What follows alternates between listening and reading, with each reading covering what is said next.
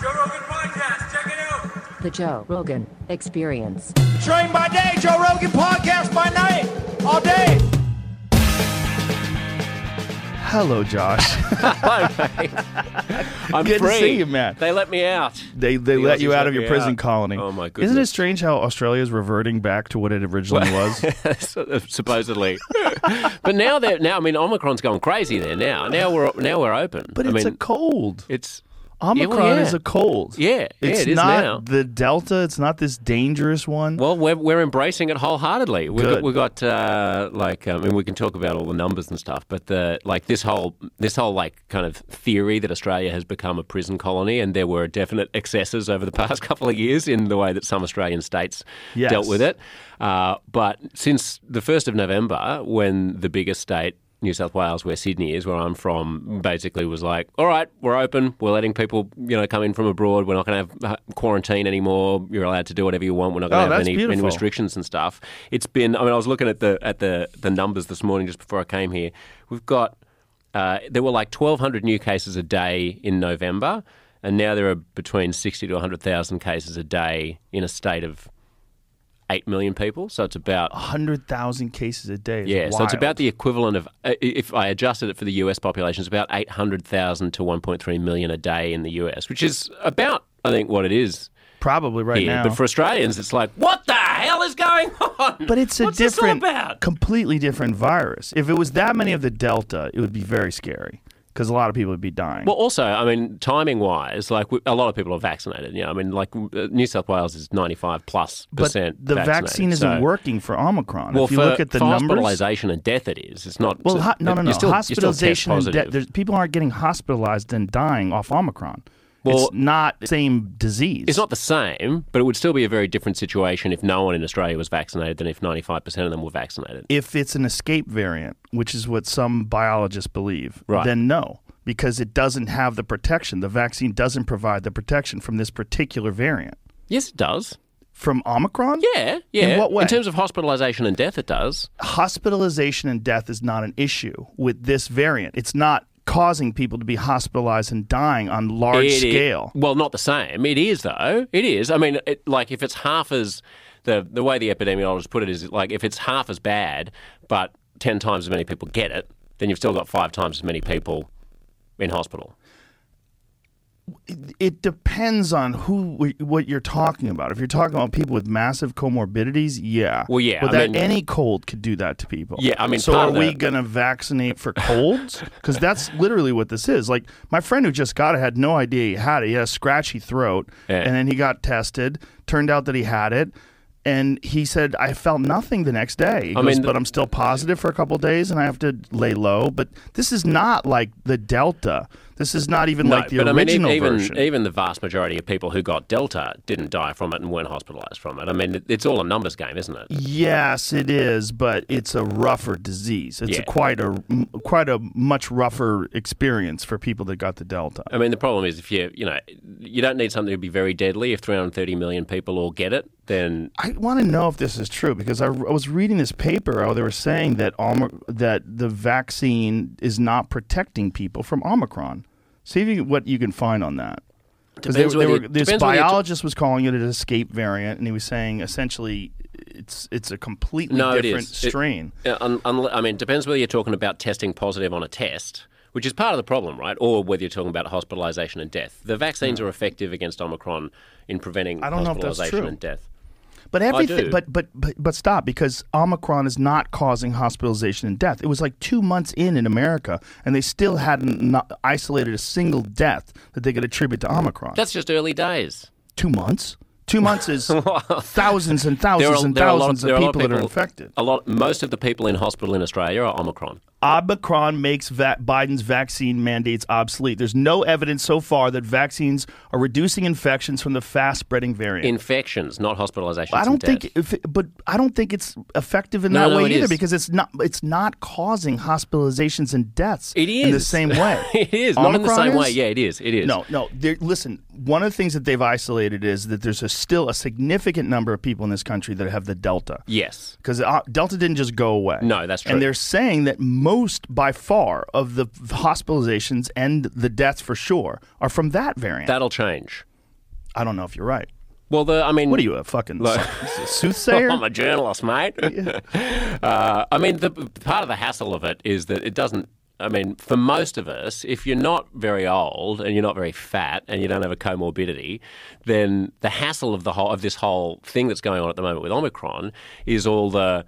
Do I have to isolate? Am I going to be able to cross a border? I mean, I've been travelling for the past Right. month from Australia. I was released from our, our prison isle uh, as soon as we could go. I was, I was like, I'm, I'm out of here. Have you thought about escaping forever? Because you used a- to live over I used here. To, yeah, I lived more of my life in, in the states, Yeah. my adult life, than when I you went in- back to go on TV, I was kind of sad. I was, I was- like, uh, It's been. I, I'm. I honestly feel like so warm towards you, you, and I feel so. It's so nice to be. I did. I did this show six times when you were in LA between Yeah. like 2014 and probably 2017. So I was living in New York and working on uh, on HuffPost Live. Yeah. and uh, went to Australia, had twins.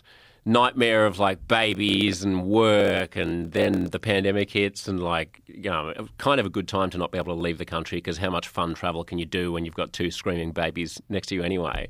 But uh, as soon as uh, as soon as the borders opened and and the state government was like, you're not going to have to spend two weeks in a quarantine hotel when you come back into the country anymore, uh, we left. What is the state in in Australia that has the most ridiculous rules? Western Australia. Yeah, so they have rules where you can't even go to work now, right? Oh. Unless you're vaccinated. Uh, oh, so the, there are a couple of things that could be perceived as crazy. One is uh, like different rules for vaccinated and unvaccinated people. Yes. But the other is also just like being a hermit kingdom. I mean, Is that so what it like- is out there?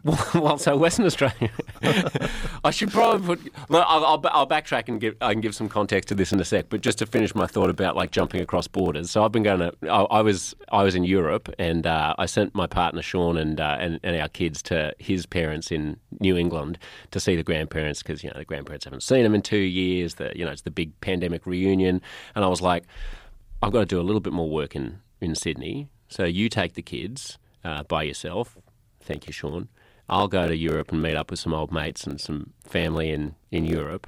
And this is like in sort of September, October, so sort of pre Omicron. And I'm like, it's going to be sweet. Pandemic's basically over. Right. The Delta wave has uh, subsided.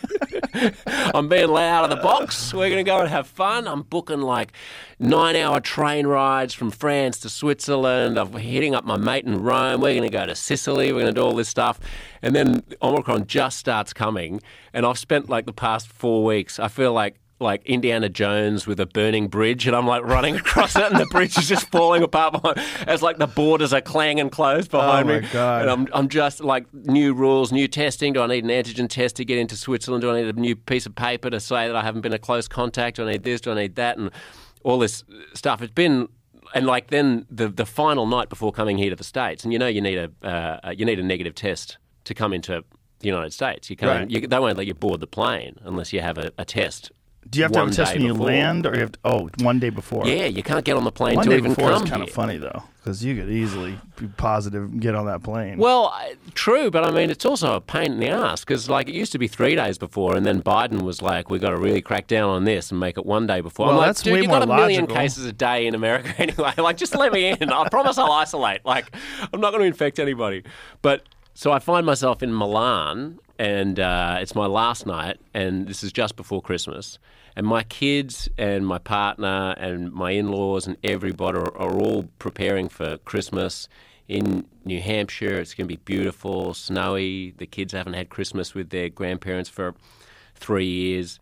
And uh, I get to this uh, this little hotel in Milan the night before I need to do the test and fly out to to Australia.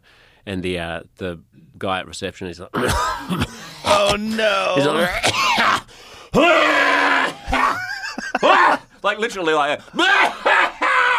oh Jesus As Christ! I hand him my passport, he's like, all over my passport, hands it back to me. And so I get into my room and I'm like, all right, what will be, will be. I mean, it doesn't, you know, I can't control this.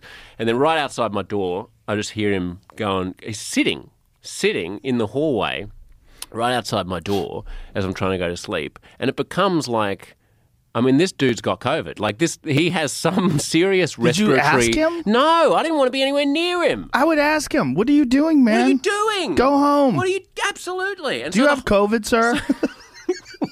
So the whole night I'm hearing, and like it's even getting me anxious, not about me catching it, but for his well-being, because like he starts doing that like dry retching kind of heaving, like you can hear his lungs. Jesus like, Christ, and he's at work. like all that stuff. and it's like one in the morning, so I open the window. It's like minus seven degrees Celsius, like you know, fifteen oh. degrees or something Fahrenheit. I open the windows of my, my room and turn turn the heater up to about 110 degrees, and just lie with my face like half out, like air. snowflakes coming in. I'm just like I I don't care about really catching it that much, uh, uh, but I do care about um, I do care about not getting the, vac- the the test. So the next day when I get the test, I'm like, oh my god. Have you so, had so COVID at all? No, I haven't. Really No. interesting. Well, Australia, I mean, the weird thing about Australia has been what people don't don't understand when they think what the hell is going on in Australia when they look at those videos of like you know people being locked up in detention centres for two weeks just for being a close contact or something. And this is not to say that there hasn't been some overreach. There there has, especially since it's a sort of a state by state thing in Australia. So Yeah. you know there are some states that have gone really hard and other states that have been a bit more loosey goosey about it. And the borders of the states have been closed. Like you can't, you haven't been able to go for long periods of time when there's been a big outbreak in Sydney or a big outbreak in Melbourne. All the neighbouring states just go, no, putting up a police blockade, and that's it. You know, you you know, just keep it there. So like Western Australia, where Perth is, has had essentially no community transmission of coronavirus the entire time. And on February fifth, they're going to open up and let it let it in. So don't. But they're they're the ones who have the wackiest laws, right? Well, they're the ones who have like if you if you'd want to go to Western Australia from even another Australian state, like imagine California had just been completely closed off from the rest of, or like maybe Alaska is a better example. Imagine Alaska had just said, all right, no one is coming into Alaska in March of 2020, and there's no COVID, and that's it, and then like you're just going about going with normal life. In Western Australia, no masks, no school closures, no social distancing. Up until recently, all, all this is changing a bit with Omicron. And so they've been like, well, why would we let it in? Like, why would we have all of the disruptions to our lives that the rest of the world has had to endure if we can just go to the beach and go out to restaurants and, and live normally? And they've had an attitude, and that was the attitude of the whole country up until basically four months ago. You couldn't come into the country unless you spent two weeks in managed quarantine. And the idea was not, as some like alt right troublemakers here in the States try to put it, that like the country was just going to turn into North Korea and remain a hermit kingdom forever. The, the the point was get everyone as vaccinated as possible, get all of the ICU beds that you can, like get your ducks in a row. We know that there's we know that we have a we have a fight on our hands coming, and to be frank, because Australia managed to eliminate coronavirus in March April 2020, essentially eliminate community spread of it. There's a whole bunch of fat, old, and sick people in Australia who, to be blunt, would be dead in America and are, or the UK, or Italy, because those are the people who were kind of lost in the first cull in New York and Northern Italy and London and places like that. So it's been like a managed kind of. Well, Australia is a very different Reopening. kind of country, right? We, we have to lay that out for people to understand. Yeah. It's as large as a contigu- contiguous United States, but it has less people than California. You have less people than Los Angeles. Yeah, depending on how you count it. If you Not count officially. Mexicans. Yeah, you always think that LA is, is like Well, LA what, has 30 million people. millions of, of illegals. Yeah. They really don't know. So Australia is Australia is halfway between Texas and Florida, Mm. population wise. Interesting. Twenty five million. and it's enormous. And so enormous. you can block. What about the supply chain? Do they have an issue getting the supply chain out Yes. to? Yeah. Oh, you mean in normal Western, times or in like COVID? COVID times. Uh, COVID times. I mean, everything is screwy everywhere, isn't it? Yeah. With the supply chain stuff, and it's like it's hard to it's hard to get things to get things around. I mean, like I I kind of feel like if you could give. It's like the rest of the world had the luxury of not having, not being able to control coronavirus, and there's this kind of almost um, it's almost like a survivor's curse or like a, uh, a, victor's curse, where the countries that have been able to successfully keep it out, so South Korea, Japan, Taiwan, Hong Kong, New Zealand, Australia, are broadly like the basket of countries that have taken what you might call a, a zero COVID approach, where for the first year or year and a half of the of the pandemic, they were like, we're going to have massive contact tracing of everybody who tests positive. We're going to close the border and make sure that the virus doesn't come in, and we're going to stamp out every instance of community transmission because once it once it get once it runs away, then you can't get control over it anymore. Um, and we'll willingly bring it in when we're ready to do so, instead of allowing it to just come in and go. Willingly bring it in is funny. Well, I mean, yeah, that's that's sort of the thing. But how how the hell do you do that? Like New. Zealand, Yeah. New Zealand and Western Australia are jurisdictions where, like, if you've never had it and you've got no experience of it, what politician would have the guts to go, all right, my you know my little cloistered population of people who've never been exposed to this pathogen, let's just bring it in voluntarily and manage how we do that. That's the conundrum that they face, and that's the conundrum that New South Wales, my state in Australia, on November first was just like, well, okay, now or never. Where- Whereas vaxxers, we're going to pay as we're ever going to be. We understand the treatments now. We're not going to go through what New York and Northern Italy did, you know, in March of 2020. Uh, let's do it. Let's see how we go. So What cases have been doubling basically every week in New South Wales for the past few weeks. What is it like over there in terms of the recognition and the discussion of vaccine injuries? Is there suppression of it? Well, I've been thinking about this, like, and what is suppression and what is just the sort of habit of the media elite to find certain sources credible and certain sources non credible. So, like, uh, we've given 9 billion doses of this, of the vaccine so far, right? Almost Nine four, oh, because yeah, multiple. yeah, almost 4 billion Yeah. people have been fully vaxxed. There's no widespread incidence of worrying disease. That doesn't mean that there aren't worrying disease. well, yeah, people aren't dropping drop, dropping dead from the vaccine in those five billion double doses, but that doesn't mean that there aren't side effects. And Yeah. so, I mean, I've I, I've tried to do a good job Well, of not, Some people are dropping dead, right? Yeah, just not as many as you would if you infected all those people with COVID. Well, it depends on who the people are. Like if you're talking about the young soccer players that are dropping dead, I don't think they would have died from COVID. So, I mean, I think the well, it's again, it's a numbers game, isn't it? I mean, It you is. only need a one in, even if there's only a one in a hundred thousand chance or a one in a million chance that someone with a, a particular risk profile is going to die of COVID.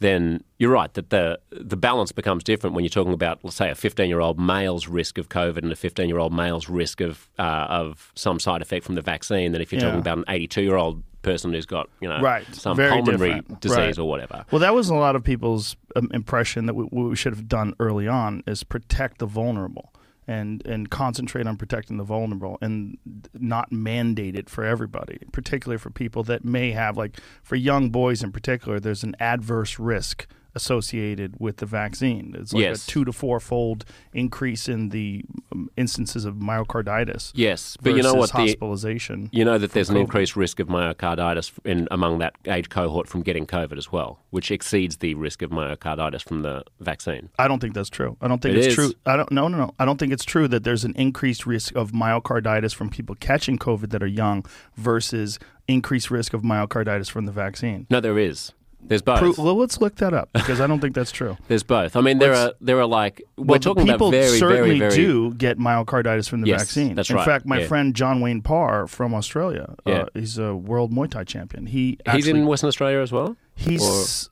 no, he's outside of Melbourne. Oh, okay. Um, well, they've had the worst. I mean, they've had the harshest lockdowns in the world in in Melbourne. He had uh, he had a heart issue from COVID. Yeah. No, it does and happen. He's super fit. I Yep, mean, it does happen. It's Yeah. rare. But I- I Uh, don't think it's. I don't know if it's myocarditis. He's he's just had some sort of a heart issue, and apparently it's gone away, and he's out and he's recovered. Yeah. But uh, even a guy like him, who is super fit, Hmm. can have issues. Absolutely. But but I mean, people who are super fit can have issues from getting COVID as well. That's what I just said. Yeah. Oh, right. I thought you said from the vaccine. No, no, no. Oh, right, right. No, right. he had Yeah, COVID. Yeah, yeah, Yeah. yeah. No, totally. I mean, neither. You know, in Do an you know ideal anybody world, that's had bad reactions to the vaccine? no, No, no. really. Yeah, I don't. That's wild. Maybe you guys are know. getting fake vaccines. Maybe over there. we're whatever they gave Biden. it's just sugar water. There's not a fucking chance that was Yeah. real. Did you aspirate that? They didn't Uh, yeah. aspirate it. Did you notice? They just shoved no, it in them.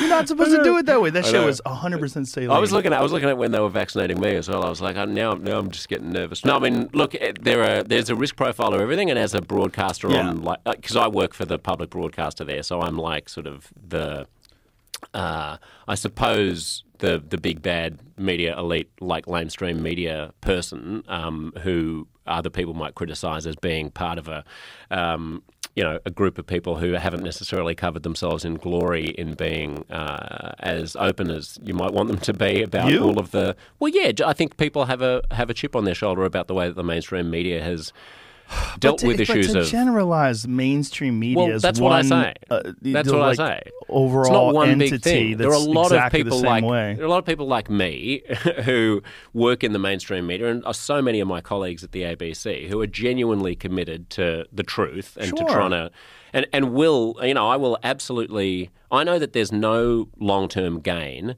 In trying to cover cover Yeah. things up or trying to bullshit people, Well, or trying to- especially a person like yourself that has had a career initially from the internet, which Yes. is, I've always felt for you was a better platform anyway because it's unrestricted and you can be wild. You Yeah. can say whatever you, Yeah.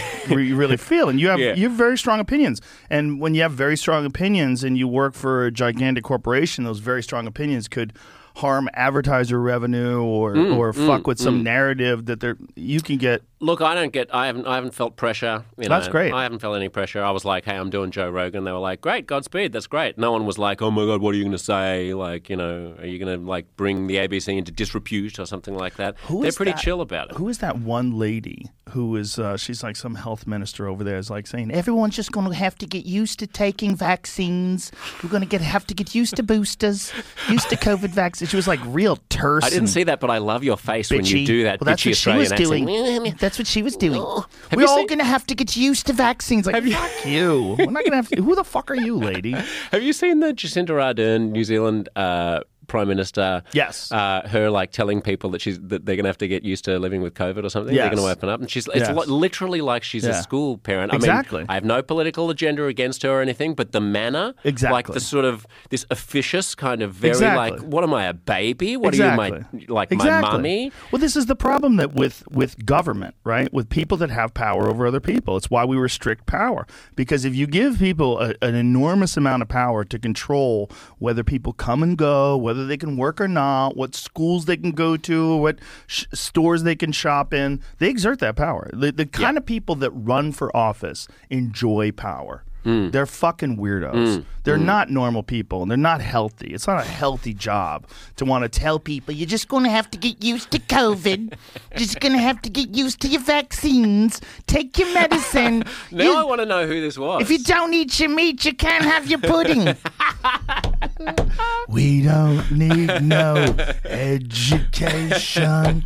Boom, boom, boom. If you don't eat your meat, you're not going to get your pudding. Myocarditis more common after COVID 19 infection than vaccination. But is this with children? Uh, yeah, we're talking about With young people. men and boys aged under 30 after this is what it says here. With, with children is the issue. well, no, we were talking about 15 year olds. Well, we're talking about young children. Male That's a yes, child. 12 to 17. 12 to 17 more likely to myocarditis within three months of catching COVID at a rate of 450 cases per million infection. This compares to 67 cases of myocarditis per million of the same time following their second dose of Pfizer. Yeah, so you're about eight times likelier to get myocarditis from getting COVID than from getting the vaccine. That's interesting. Now, I've- that is said- not what I've read before, but also it's like when even when we're reading these things, it's like what are we getting this from? Was this from Well, the it's the report? But even from the VAERS reports, when they report this stuff, it's like the amount of people that report the um, like it's the underreporting. Depending upon who you ask and like what it is, it's either one percent under like with uh, Harvard did a study on the VAERS report about vaccine injuries, and I think they were talking at the time about the uh, HPV vaccine, and they said it was one percent of the adverse events were reported by the VAERS system. And I know people that have tried to report things in the VAERS system. It's very complicated. Yeah, yeah. It's very difficult to do. So I don't think we get a great idea. It's I don't. I don't trust American trust of it. epidemiological data very much, but the fact that it's a global pandemic and that there are lots of like wonky geniuses in Germany and like South Korea and stuff doing a lot of this research as well, I think that uh, in general I sort of trust the consensus of most of the people who are smarter than me about it. And that's Yeah. that, that's the data that I've heard about it. Um, but I mean, it's interesting. It, it's going to be super interesting to see what happens. Like, what's next? What's the next? What's the next wave? What's the next wave? Well, what? my friend who's a biologist believes that this is essentially acting like an active vaccine. I hope th- so. He thinks that Omicron being as so mild that it's essentially going to give people immunity. It's going to go through the population, and uh, it it doesn't come with it a lot of the issues that the other COVID um, variants have come with, like uh, the lack of smell and the lack of taste.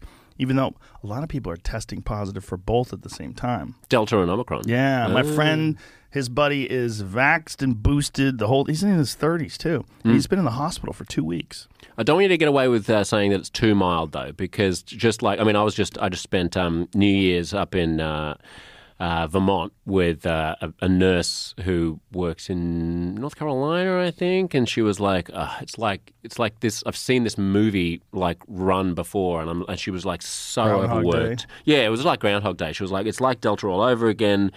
Like the hospital is filling up again. Like there are all these people. It's almost all unvaccinated people, and like she's run off her feet. No one can get any time off. No one can get any. Like it, it does cause a huge amount of complications. It's not as it's not the same as it was in the past.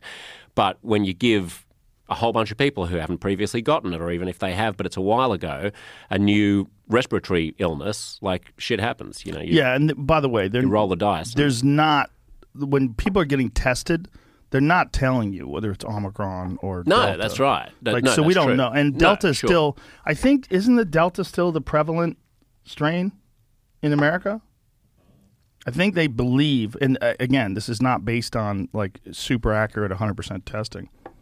I think they think that Delta's the still, I think it's like uh, 60%. Yeah, I wouldn't be surprised if it's neck and neck, um, since there was a lot of Delta here anyway. So you're going to have a lot of endemic infection, um, you know, from people who have Delta. But because Omicron's so um, infectious, Yeah. it's crowding out all the Delta. At least in Australia and a lot of countries, it's Unless and, you catch both, and then you could Unless also you catch both. that and the flu. But some when you- people have flu rona. have you seen that? Is that worse? Like when Yeah. if you get both at the same time, is it Oh, like yeah. a, is it like COVID on COVID, or is it just that's it's just worse. the type of COVID that it's, you've got? No, no. There's, these people are catching the flu, and well, one of them happens first, right? So their immune system is is already breached, Right. And then flu gets in there too. There's also and then Deltacron. Delta. Cron- Yeah, that's what I told Deltacron. you. Matt, Matt had. Matt's buddy had. Oh, That's what I was just saying. oh, really? Well, Yeah. This just says it in Cyprus was the only place they've discovered it so far. No, Matt's buddy has it. Oh. That's bullshit. Wow. Matt's buddy tested positive for Omicron and for Delta at the same time. He's in the hospital. Yeah, and again, vaxxed and boosted. Hmm. Cyprus reportedly discovers a COVID variant that combines Omicron and Delta. Well, that's, that's here too. You can find it in fucking Austin. Man. Fucking Cyprus trying to take credit for this shit that's happening everywhere. Fucking Cypriots. How dare they? So, dare other they. than that, uh, one thing that Australia's done that's really good is you don't have kids masked up. We don't have kids. Ma- I mean, that's the thing. The, the weird thing is, in all this whole, like, uh, you know, Australia has become an authoritarian fascist dictatorship kind of rhetoric that I've seen come pouring out of the States. We like to say that. We Uh, like to yeah. make fun of you. I know. First of all, you used to be a prison colony, so it's like it's logical.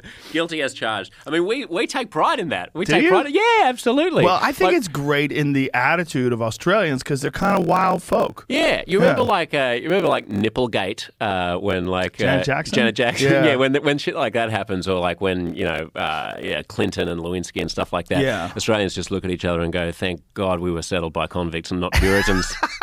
Thank God we're crooks. That's and true, not right? Well, like your ancestors were crooks, at least. Yeah, Yeah. yeah. Uh, it's it's a fun place. So that I mean, so what's you know when you close the border and you keep the virus out, then the it, you know the consequence is not that life gets more uh, oppressive. The consequence is that you're able to maintain this little fantasy land of continuing life life as normal. So there have been these sort of weird kind of brutalizing overreaches of some state police enacting like local laws about like I interviewed this woman uh, on my radio show in December, and she so in South Australia, which is a, one of the states, they were continuing to insist that if you were a close contact of a, I don't think they do this anymore, but uh, they were continuing to insist that if you're a close contact of someone who has uh, COVID, then you have to isolate for a week, right?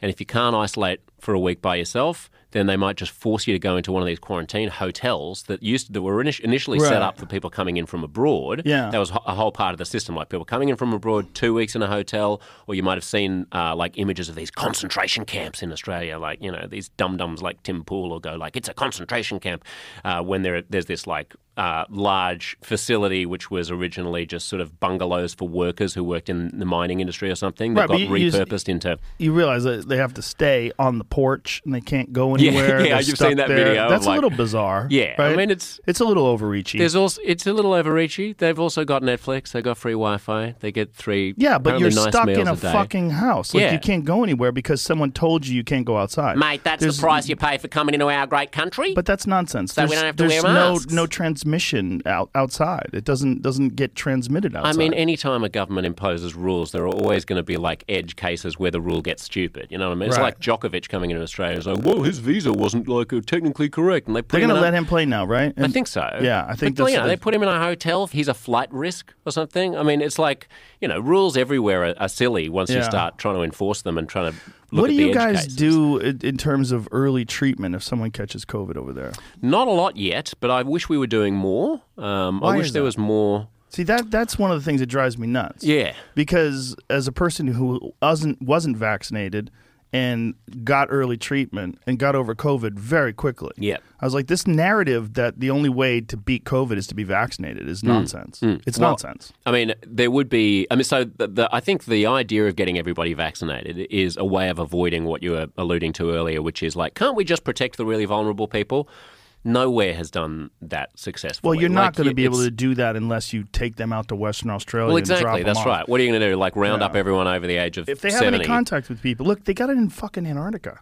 yeah. It made it yeah. up to Antarctica. Yeah, So it's and like, not Western Australia. So it's like Antarctica. Antarctica, They have no Antarctica was cases in Western Australia? No None? community transmission. I mean, they have like you know one or two cases in managed quarantine facilities. Like one might escape, and then they go and That crash the tackle a guy and put him in put him in a hotel. I wanted to ask you about there was there was some awful reports about them taking the Aborigines and forcing them Yeah. against their will to Yeah. go hundreds of kilometers to some other places. I'm glad you raised that. Is that real? Uh, not really. Not um, really? Not really. So what happened was there are these communities out in Katherine, which is this really remote part of the Northern Territory. If people think of the Northern Territory, think like Crocodile Dundee, like really, really, really, really seriously remote. Like you just mentioned that Australia is the same size as the contiguous United States and has Mm-hmm. The population of, you know, n- not even the population of California. Uh, so everyone's huddled on essentially that 80 percent of the population lives on the east coast, and then a bit on the west coast, and then you've got Tasmania, and everything in between is like just you can fly over it for four hours, and it's just red desert with nothing there. And there are indigenous communities who live out there, and they'll often live you know there'll be 50 people who all live in the same sort of area. There are you know grandparents sleeping with kids. There are it's not a situation in which anyone can realistically isolate. Uh, they don't have air conditioning. They often have comorbidities. Their life expectancy is low. Uh, it's a really really tricky situation. And since the start of the pandemic like health experts have been like shit, what happens when it gets into those communities? I mean, that is just gonna that's gonna be like dropping a match on a tinderbox, and it's just gonna explode. It's gonna be horrible. They're hundreds and hundreds of miles from the nearest healthcare. Uh, what are you going to do? So they enlisted the assistance of the local Indigenous leaders to be like, okay, if there's an outbreak, then um, what do you want to do? The local leaders were like, we'll send them to Howard Springs. I mean, put them in the air-conditioned, you know, bungalows where you can't cross the line outside, and you know they they actually spend their two weeks in quarantine so that these people, these Indigenous communities, don't get ravaged by coronavirus. They're also fairly vaccine hesitant, so there's been a lot of attempts to get vaccination rates up among Indigenous Australians, but it's slower. So do And- they grab them and No. take them to these places? Uh, so these stories are lies? Well, what do you mean by grab? So there was like, so there's this bloke who, there are a couple of people in the Northern Territory who claim to be like Indigenous leaders. I don't know if you saw the video of like That that, bloke. Well, there was a woman, and then there was like a bloke with some other Indigenous looking people around him with like a flag behind them who were all like saying, uh, this went viral. Oh, uh, I think Maajid Nawaz retweeted it in um, in the UK. Uh, and it, and he was like, you know, Amnesty needs to look into this. They're crash tackling us and vaccinating us on the ground. They're forcibly vaccinating us. It's like a you know a denial of human rights. And I saw that and I was like, oh my god, how have I not like how have I failed as a journalist in Australia to understand that this is happening? So I looked into it and looked into it. This guy is like. I, I, I, You got notes? I got I got notes, mate. Did you come Well, in with didn't want to get notes? anything, I didn't want to get anything wrong. I've got the. I mean, it's mostly data. It's mostly like the number of cases each day and all that sort of stuff. Data. So data. Data. So uh, this guy is one of those guys who he believes that Australia is actually owned by the Vatican. And that therefore all police officers are uh, employees who don't guy have in to that be video? obeyed. Yeah. Oh, I'm gonna see this dude. And, I need uh, to look in his crazy eyes. Can you find um? Oh, I probably look Crazy for um, man, Australia Australian flag. Yeah, Australian Indigenous uh, uh, amnesty uh, call out or something like that.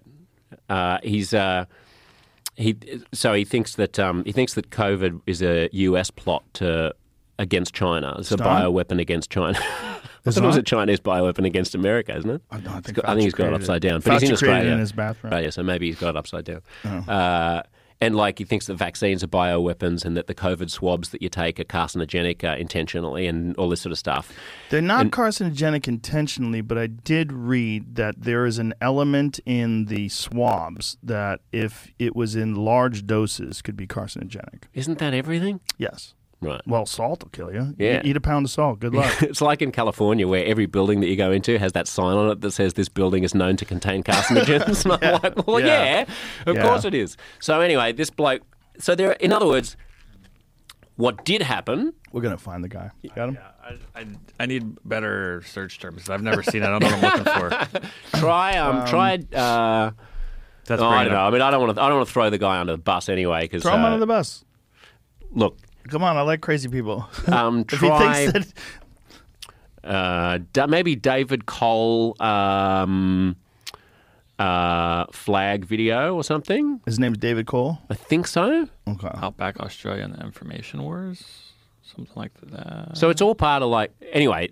Okay. So My it's a point- little my wacky. point is there are it's a little crack- QAnon. Yes, and so he claims to be a um, he claims to be a representative of this um, First Nations nation, this Indigenous nation. But when you actually like um, a journalist colleague of mine, Is that, that's not the him? actual video. I'm not sure if that's him or not. That looked like blood Um, at first. I was like, what has he done? and I realized it's tie dye. I was just sort of taking a guess. Freedom 'cause I don't Rally? I mean, that would probably be. Oh, yeah. Okay. So this article, this is actually a good article. So people, if people go to this article, this explains everything, right? Outback Australia and the Information Wars. Matthew Blackwell, who wrote that, is an actual journalist in the Northern Territory who has contacts in the Indigenous community there, and they say we don't know this guy. He doesn't speak on behalf of us. We are supportive of the uh, the Northern Territory government isolating people in this way at Howard Springs. Now we can have a whole conversation about whether or not it's appropriate for like what do you do with the like three teenagers three indigenous teenagers broke out of howard springs which isn't hard you just sort of walk out and climb a small fence uh, and you might say well isn't that an infringement of their human rights Is this him right here? Yeah, this Is is this I'm it? talking about the Vatican. I forget. Oh, it's let an me hear hour. this. It's hour long. So Just give me a little bit of it. All right. I want to hear. Northern Territory, Australia. Isn't it talking? It's the 25th of April. Uh, Sydney and Brisbane for the kids when they went down there for school and stuff like that, but primarily been here my whole life. And um, I think you should be arrested And for so wearing that you- shirt. You, you like it here more than anywhere you else. purchase else. You, that? you wouldn't be here, right? oh, I absolutely love it here. Uh, But isn't it? It's magical. yeah, it is. It's a good place. Yeah, yeah. This is my sixth visit to uh, to Darwin. Screw I've been forward a little bit. I don't want to hear how great that place is. I want to hear about the was an Vatican. artist having a show, and he had he Just jump in the And, and one of the things I wanted to compliment all of the indigenous people for, b- because of all the horrific bad shit that's, it's not even a thing of the past, and it's just more subtle and institutionalized now. But, but, but the the indigenous people here as a whole have been so. This is boring me. Um, yeah. Scoot, Yeah. scoot so ahead. look i'm not casting any I aspersions want, I on want, this to, I want to hear don't- him talk. Let me. f- I'll look at the closed caption. Just give me. There you go. Let me hear his voice. I want to hear. I want to hear craziness. There's no mistake about it. But isn't that just unthinkable? man this That- interviewer that- loves that his voice doesn't he Yes, that's Look, a all, problem. all these, all these. Um, And they're the henchmen of the bankers. yeah, that's right. That's right. It's it's all it's all controlled by the by the banking system. Um, Because of this, people worship the money thing, and it, it doesn't. It's not even real. So, It's you know, there's this whole alt right ecosystem of Americans who are suddenly very exercised about Australians' rights, who, as you can hear, like go over and we're like, oh, whoa, what's going on? He's like, oh, it's all part of the new world, world order and all this sort of stuff. He's entitled to his opinion. He, you know, I got, got no beef with him. Um, but he's not a representative of the Indigenous communities there. The Indigenous communities themselves are like working hand in hand with the Northern Territory government. It's to some extent, I suppose, an infringement of an individual's human rights if you're incarcerating them essentially for two weeks because they're a close contact of a of a COVID case. The alternative is that that individual infects the entire community against the wishes of the community and against the wishes of the community leader when they're hundreds of miles from, you know, any healthcare. But and when you that's, say that's that- the trade-off that was made. Yeah, is that does the community agreed to these? Yes. These relocation and these quarantine rules. Yes, yes. I So mean, the, community, leaders community- have, but do you need a do you need hundred percent? Like what? What about the? So there were uh, like there was like a seventeen year old who broke out of Howard Springs and was like, "I'm not having having a go at this. This is rubbish. I don't need to stay here." So not every single human being does, but if if you're looking at it as a public health thing, a short term public health thing to get through an emergency when the virus is just spreading in a very very vulnerable community, then those community leaders have agreed to to that. It's not it wouldn't be a, a permanent thing. And for me, I mean, my concern is what I've been agitating for. And what's made it a lot harder is the conversation here in the States from people like Tim Pool and people like that who it's sort of like, you know, like if you had a buddy who you thought was a bit too strict with their kid or something, or like, you know, you just sort of wanted to change his behavior in a certain way, and you were like, I think I, I think I can do this. I think I know how to talk to this person. I think I, I think the best solution is is a collaboration with them. And then another buddy of yours goes, "No, you have to say that your buddy is a child abuser, and until you admit that he's a child abuser, I'm not even going to have a conversation about this because your buddy is a, a child abuser. Let's insist." You'd be like, "Hang on, hang on, What hang on, hang on, hang on." hang on." Comparison is this? This is the this is what it feels like when Americans come and try and try to save the conversation that Australians are having with each other about these policies. So like it's become a lot harder for people like me to go let's look at the human rights trade-offs, let's look at the health trade-offs, let's try to assess what's reasonable and what's not reasonable when you've got all this chatter coming from some of these alt-right people who are saying like literally Well, Jamie, Tim, you have Tim, the Tim Pool's not alt right. He's Well- not, and Maajid is not alt right either. No, neither I one of those guys are alt right. No, that's, I'm not- that's I'm an not- unfair assessment. I'm not You- saying Maajid. I'm Okay, not saying Maajid. you're you're using that pejorative to dismiss what they're saying. Well, like they Tim might in- get in- really into these conspiracies, and you look at it on paper without the whole breadth of knowledge from the community, and you find out that these people are being relocated, and you do see those. What- Whatever you want to call them, camps, uh, you know, communities yeah, where the yeah. people have to stay on their porch. It's concerning to someone who lives in America. You would understand how you would think of Australia as being this wild, free place. Yeah, totally. And then you see that and you go, oh my God, they're reverting back to the way they were. what the difference is that there are some people, and I, I sort of give Maajid a pass on this because I think I know him well enough to sort of think that he must just be sort of you know not doing enough fact checking. But there are some other people like Tim who I feel like I've I and people like Claire Lehmann at Quillette, who's the editor of uh, Quillette, have done a lot of work like pointing out the facts, and then it, it doesn't go anywhere. It's like unless you unless you call them concentration camps and accept that Australia is on a path to become a fascist authoritarian dictatorship, there's no there's nothing to even talk about. Well, I don't think he's having conversations with anybody who's actually in Australia, unfortunately. Well, I've invited him on my podcast and he doesn't come on. Like we, he and I have exchanged, you know, terse words on Twitter where I'm like, mate, you're not helping, and he's like, it's a concentration camp. That's just that you don't admit it. So it's more the tone of Mm. That's like. his voice on Twitter. more, that's his voice on Twitter. You know what I It's more reckon? the- this is before I forget this. yeah. This is what the myocarditis thing was that I was confusing. Um, Peter McCullough, Dr. Peter McCullough, when he was on, was saying that there's instances that they're recognizing as myocarditis that are very different with the virus versus with the vaccine, and that the instances of the vaccine because they thought initially that the spike protein was going to be limited to the injection site, but yet it's going to various tissue in the body, including the heart, and causing a completely different kind of inflammation. This is what his concern was. Got it. That the type of myocarditis concerned him far more from the vaccine, particularly in regards to young people, versus what you would get from the virus itself, which is a normal inflammation of the tissue around the heart, or um, what did he say? Did he say fluids around the heart? And he was talking about a normal level of inflammation. It's a different sort of thing. Again, I'm not the expert. Got it. I mean, the the point of like uh, the point of all this, I, just had to suppose, remember is to y- um, at a population level when you're talking about public health. I mean, I think the the goal for me and the goal for a lot of people is like, can we just get some semblance of normal life back? Yeah. And That's nice if we could do that without fucking people up. Yeah. If- Yeah. If, that's possible. Yeah, I mean, and it's like, you know, I can I can fully understand the attitude of people in Western Australia or New Zealand who are like, well, we, I mean, we've kept it out, and uh, we've been living essentially normal. We've been living normal lives. Like, I think part of the whole thing about Australia is also that we've been out of sync with where America's and the rest of the world has been at because we got rid of it. We like there were 500 plus cases a day in March of 2020. We locked down through a lot of contact tracing and testing at it. It was doubling every 3.4 days initially. So you would have gone 500, 1,000, 2,000, 4,000, mm-hmm. 8,000, 16,000, then you're off to the races. Brought it right, right down. Everyone's basically living a normal life during that first wave period between like, you know, April, May, June of 2020. Aussies are like, Sweet. We closed the borders. We suppressed the virus. We're able to essentially live normally. We- We're not wearing masks and we're not doing all of that sort of stuff by essentially June of 2020. Well, what about And- those videos where you see cops arresting people for not having masks on outside? So what happened in Melbourne was that then they got an outbreak and they went really hard on a lockdown. I mean, Right. What well, that you don't think that is concerning when you see that kind of shit where people Yeah. get arrested and thrown to the ground because they, they don't have a mask on? Y- y- uh, yes, I, I would think that's very concerning. Some of those videos that you see are also like uh, when you actually ask the cops about it, they were like, actually, we were arresting somebody for um, like that was a person being arrested for a crime. No, but no, there's videos where the guy says, "Is all this because I don't have a mask on? Are you right. serious?" Yes, that's There's crazy. a bunch of those videos. Yep, yep. That is. You working for the state?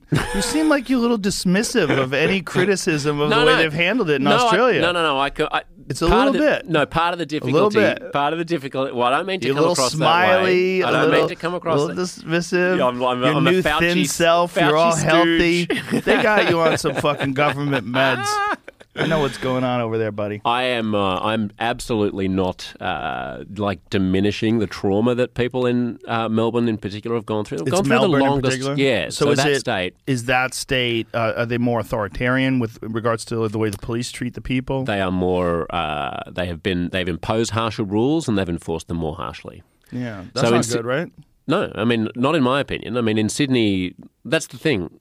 In Sydney, you've, there's never been a point at which you weren't able to get a takeaway coffee. There's never been a point at which you haven't been able to get a takeaway meal from a restaurant. There's never been a point at which you couldn't jog along the beach. There's never been a point at which Did you have kids to wear a had mask to be when you masked. jogged along the beach? No. never. No, um, I'm not sure about the rules. So in, Sydney like, is not like a mask place. You don't have to wear a mask outside. Now it is because we've got Omicron up the wazoo.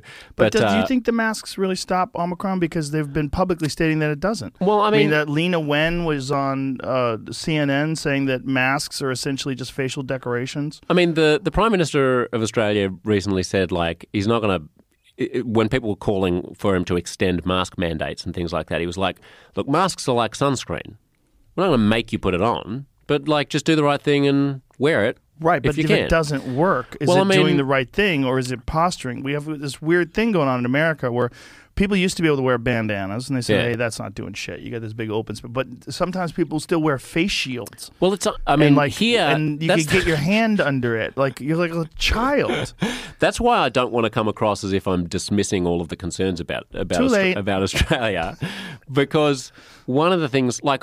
I'd never seen a double masked person until So last week America here. Or go to San Francisco. They're, they're triple masking. unbelievable. Like on the plane next to me, there was this like very Yeah. like clean cut like gay couple who were sort of sitting there. No offense against the gays, I'm a gay myself, uh, and they're sitting across from me, and they've got like, uh, and I was like, I had to like sort of look at them like a few times before I, and I've been traveling through Italy, France, Switzerland. Like I went through the United Arab Emirates on my way here, all over the place where there are huge infection rates, but people are moderately sensible about things. And I think what part of what happens in the states is you guys go big on everything, and like there's a lot of partisanship and a lot of like it becomes an identity thing. It's like the Yes. mask is. Like I'm not just going to wear one mask. I'm going to wear two Yeah. masks on this plane. I say it's uh, the Democrats' MAGA hat. That's what I, I mean, it's, it's what it is. I don't want to downplay my look. If if you've got a if you've got a respiratory virus that attaches itself to aerosol particles to liquid particles, then it makes sense to me that anything that can trap the the little li- bits of liquid that I'm spitting out onto this microphone right now is probably going to reduce the chance that I'm going to give it to you. Well, so, I guess if you're talking about spit flying through the air, but I don't think that happens a lot. I think the real issue is the actual virus particles itself are so small. They're smaller than vape particles. And have you ever seen a The doctor on YouTube that demonstrates how useless masks are, so he blows vape through masks. Have you ever seen No, that? No, I haven't seen that. You should see it because it's pretty. Find that. But video. the epidemiologists say that the ridiculous. worst, say that the, the easiest route of transmission is is when they attach themselves to tiny, tiny, tiny bits of water, like Well, tiny bits of spittle and like all just of the, the, mist of coming that- out yeah, of your the mist, breath, exactly, the mist coming right. out of your breath, but it goes right through that. That's how you breathe. Like the time, the, the, the particles of Omicron, the particles of COVID, Yeah. are so much smaller than Yes. the particles of vape. That's, That's one of the reasons why it's so contagious. I know many, many people who are religious with masks and they've got COVID. Sure, but I mean, it's all a dosage thing, isn't it? I mean, at some point, like I'm. I'm sure that over the past month, I've been bumping into a lot of people who have COVID. Right, I've walked past them, they've served me in restaurants, whatever. I've been in places where infection rates are extremely high, and for whatever reason, the particular dose that entered my system. When you match that with my immune system, was not able to kind You're of get a, get a handle on. Yeah, Look get at a you, you're handle all on me. thin, I'm- spry looking. I am strikingly beautiful. defi- it's true. You are. You definitely lost weight, right? Yeah, well, you look, first- from the first time I saw you to today, you look like. I bet you're like 20 pounds lighter than when I first met you. I put on about 30 pounds in the first year of the pandemic, and then I lost about 50 pounds in the second year of the ah, pandemic. that's it. See, I nailed I was it. like, 20 pounds. You did. Yeah, there you go. Yeah. No, I was just like, I- I'm, I'm going to become a fat man. You know, I'm just going to sit here watching TV in Did your husband give you a hard time? No. No? No, Okay, he was cool. like, on your eat." own. Yeah, on my He was own. like, gives him an opportunity to get fat too. It's like, let's make an agreement here. Right, exactly.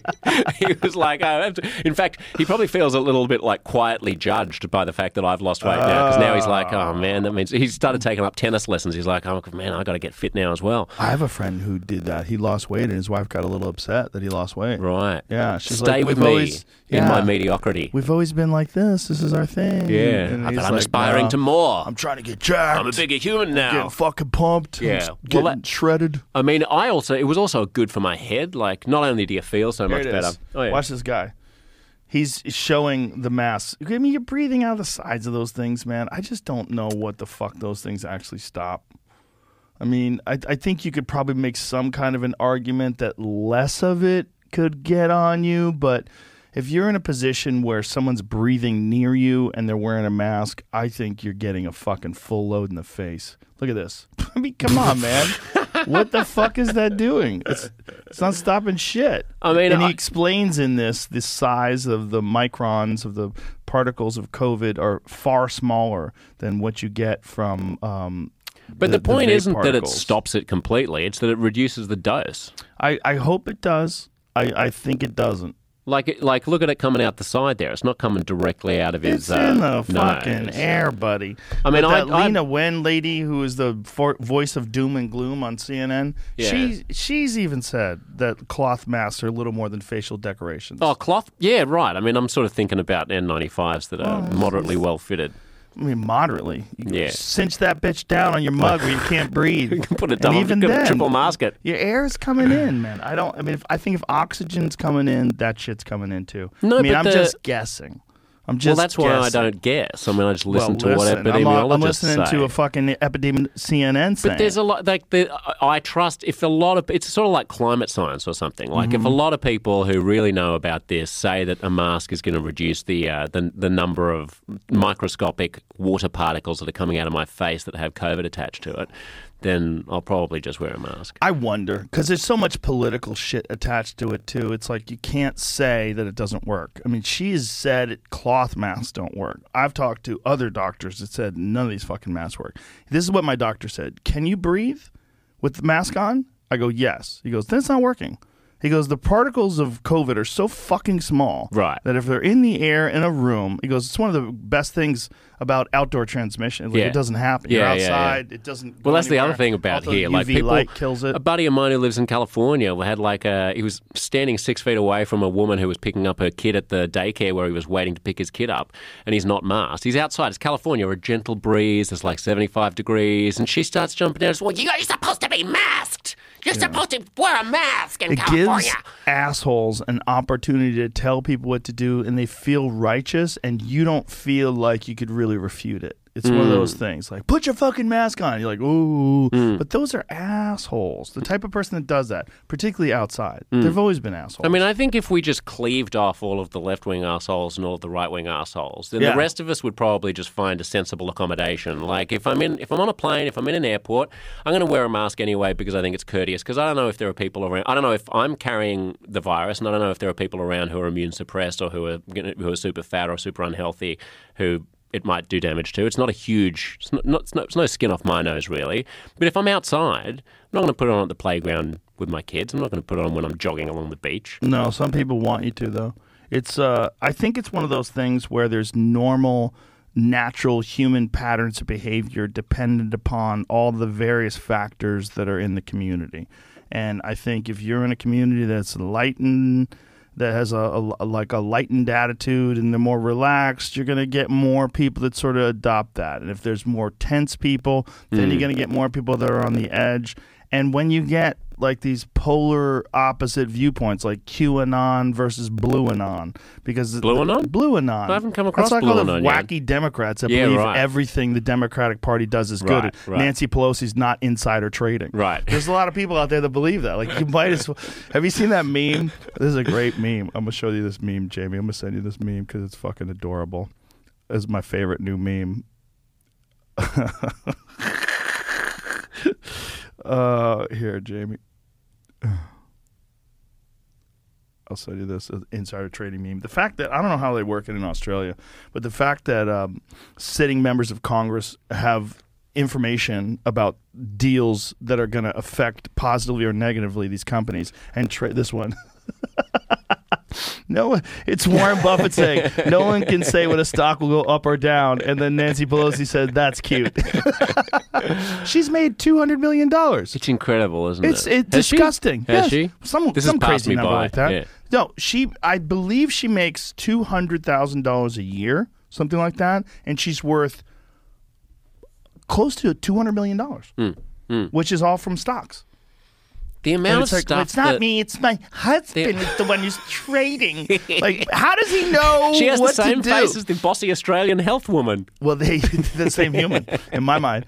There, uh, there was a list uh, that was just released of uh, all the people from Congress and the ones that beat the stock market this year. And Oh yeah, right. it's Yeah. terrifying. Yeah, no, it's unbelievable. it's like, I mean, how the fuck do you guys all know what to buy? it's all the circles they swim in, man. It's I mean, this is part of what like motivated Trump, and it's part of what motivated Obama before him. I mean, this Yeah. cla- like this keenness among the electorate to just give us someone who's not in that group of people of lobbyists and like insiders Mm-hmm. and people who go to the same golf courses and go to the same Have parties and together. have yeah, exactly, and they give each other like the little inside tips. The whole Exactly. thing feels like, and I think this is also part of what's made the pandemic really difficult is like this erosion of faith in institutions, in the news media, in and it's not unjustifiable in you know political systems, in in bureaucracies and stuff like that leaves everybody just spinning around like you know you've just had your head walloped in a Warner Brothers cartoon. You got little Tweety birds floating around your head, going like, "What am I supposed to grab onto here? Like, who am I supposed to trust? What am I supposed to believe exactly?"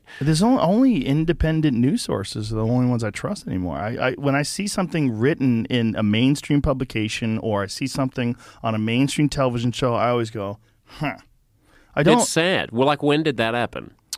it's, it happened during the pandemic for me. It happened during the pandemic. I just don't. I just think they're they're all captured. I Mm. really do. I mean, I think brought to you by Pfizer. I think there's so much of that going on. There's so much, and when you realize the pol- when the when you see the political situation, like the, have you ever seen the interview where uh, where Pelosi is uh, she's responding to questions, and someone asks her about whether or not you should be able to trade, uh, whether or not politicians and active members of Congress should be able to No. trade. No, oh my that god, sounds it's good. hilarious. It's- we should be able to participate. She's such a shaky, weird lady, like a Chihuahua I mean, she's person. 104 years old. I don't She's- give a fuck how old she is. Like, why did why does she want to do that then? Yeah. she's that old. Well, like you were saying before, why does money and- anyone want to do? Well, why does anyone want to be a politician in the first place? Especially Right. when you're as old as Joe Biden, or I mean, you know, no offense against old people, you can do whatever you want, but seriously, like, Yeah. there's there are other thing, more interesting things to do with your life. Well, I would think so. I don't think he has other things to do. I mean, I think his whole life has been about this weird sort of game hmm. of influence and power and but now he's out of it he's so out of it that it's like there's a real justification for impeachment i think that if the the, the, the republicans take power and they have this ability to highlight all the, the areas where What would you impeach him for, seems to though? be- Don't you need to have done good a crime? Yeah, well, you could, you could probably. There's probably. I mean, the- what is the Twenty Fifth? There's the Amendment? Twenty Fifth Amendment, yeah. the incapacity thing. Yeah. You could argue that he's, that he's like when they were talking about that with Trump. I was like, man, you open this door, it's just going to be every single president from now on is either going to get impeached or like withdrawn under the Twenty Fifth Amendment. Well, every party saying- is just going to be like, all right, you're out. Well, clearly, the difference between the way Trump, I mean, you could make arguments that anybody over 70 is probably compromised, right? But you, the difference between the way Trump is compromised and Biden is pretty stark in comparison. In what way? And this is not a, a, a pro Trump statement, but he's so much more lucid. So his Right, conversations, like Biden is really troubling. Right. When you hear him talk, it's disturbing. He starts making up numbers and he starts losing his place. I mean, it depends whether or not you find like uh, sort of bumbling incompetence better or worse than intentional uh, like corruption. Well, it's not better or worse in my eyes. It's definitely not good to have intentional corruption, but I don't know if he's immune from uh, uh, accusations of intentional corruption. I mean, I don't know. He doesn't, he doesn't own a hotel that he gets foreign heads of state and their delegations to all stay in so that he can make a personal profit out of it when they're true. on government business. But he does have a son that he sent overseas. and his son made a lot of money, and for no reason whatsoever. And his son wrote down that the big guy gets a cut. And then they, you know, had a story about his laptop. Yeah, and there then that comes back to the whole, move like- to suppress it. It comes back to the media thing and like the trust in media Yeah. thing. I mean, that was not just media, right? That's that's that's where it gets really scary because they're well, I cutting mean, the off the access to yeah, like, independent media. Exactly, but didn't Yeah. the Post publish it and then like Twitter banned the article from being shared or Facebook or something? Yeah, you couldn't even share it in a DM. Unbelievable. Yeah. I mean, that's to me like the whole new thing to be afraid of. Like I, I am sad that we've lost so much faith in conventional media because I do think that there are like if you anyone who's worked in a newsroom in a formal newsroom in a big old legacy institutional media outlet like the New York Times or the New Yorker or the Atlantic or the BBC or something like that knows that you know you bring in a story an editor will be on your back about like how many how can you verify it? How many how many sources do you have? Like sometimes you need to have three sources. You certainly need to have two sources. This doesn't mean that there isn't like a sort of subtle ideological capture where these things where these institutions are all kind of looking at things from the same perspective. You only have to look at excuse me the New York Times over the past few years to be like every time I open it up I'm like seriously? Like are we going to read another story about how like skiing is racist because there aren't enough black skiers or something like you know that was a recent example that I saw like I'm sure it's a very worthy point to make but like can we occasionally have something that isn't just from your one like hobby horse of like everything has to be filtered through an identity lens at the moment but I think that's different from some of the new media outlets which are just intentionally kind of coming at things with a particular angle. They don't have the fact checking, they don't have the resources. They're, they're just like, they're sort of just A B testing whatever's going to work and Well, they're, they're throwing stuff out. yeah. They're clickbaiting and then, Yeah. you know, whatever. Whatever viral video of something going crazy in Australia happens to get attention, they provide more and more and more of that, and then they get to more. this criticism of the authoritarian state that you live in I'm that has I'm- supported you coming over to America to I'm- spread your propaganda. I understand what's happening here, and I'm going to allow you to do it because I like you. Keep going. I'm just making the point. You know that in Australia, I'm regarded as like a critic of that. Like I wrote a whole piece in Sydney's biggest newspaper in December saying like, can we please have a national conversation about balancing? Oh, that's right. So the anecdote I was going to tell you about this woman who I spoke to in December on my radio show, I, I, I forgot forgot to finish it. She's um. This will this will hopefully burnish my credentials as a critic of Australian authoritarianism enough for you. Uh, so she's in Melbourne. She's uh, her and her husband, and they've got like a five year old kid and like a three month old. And um, she decides to fly to Adelaide, capital of South Australia, to see her family.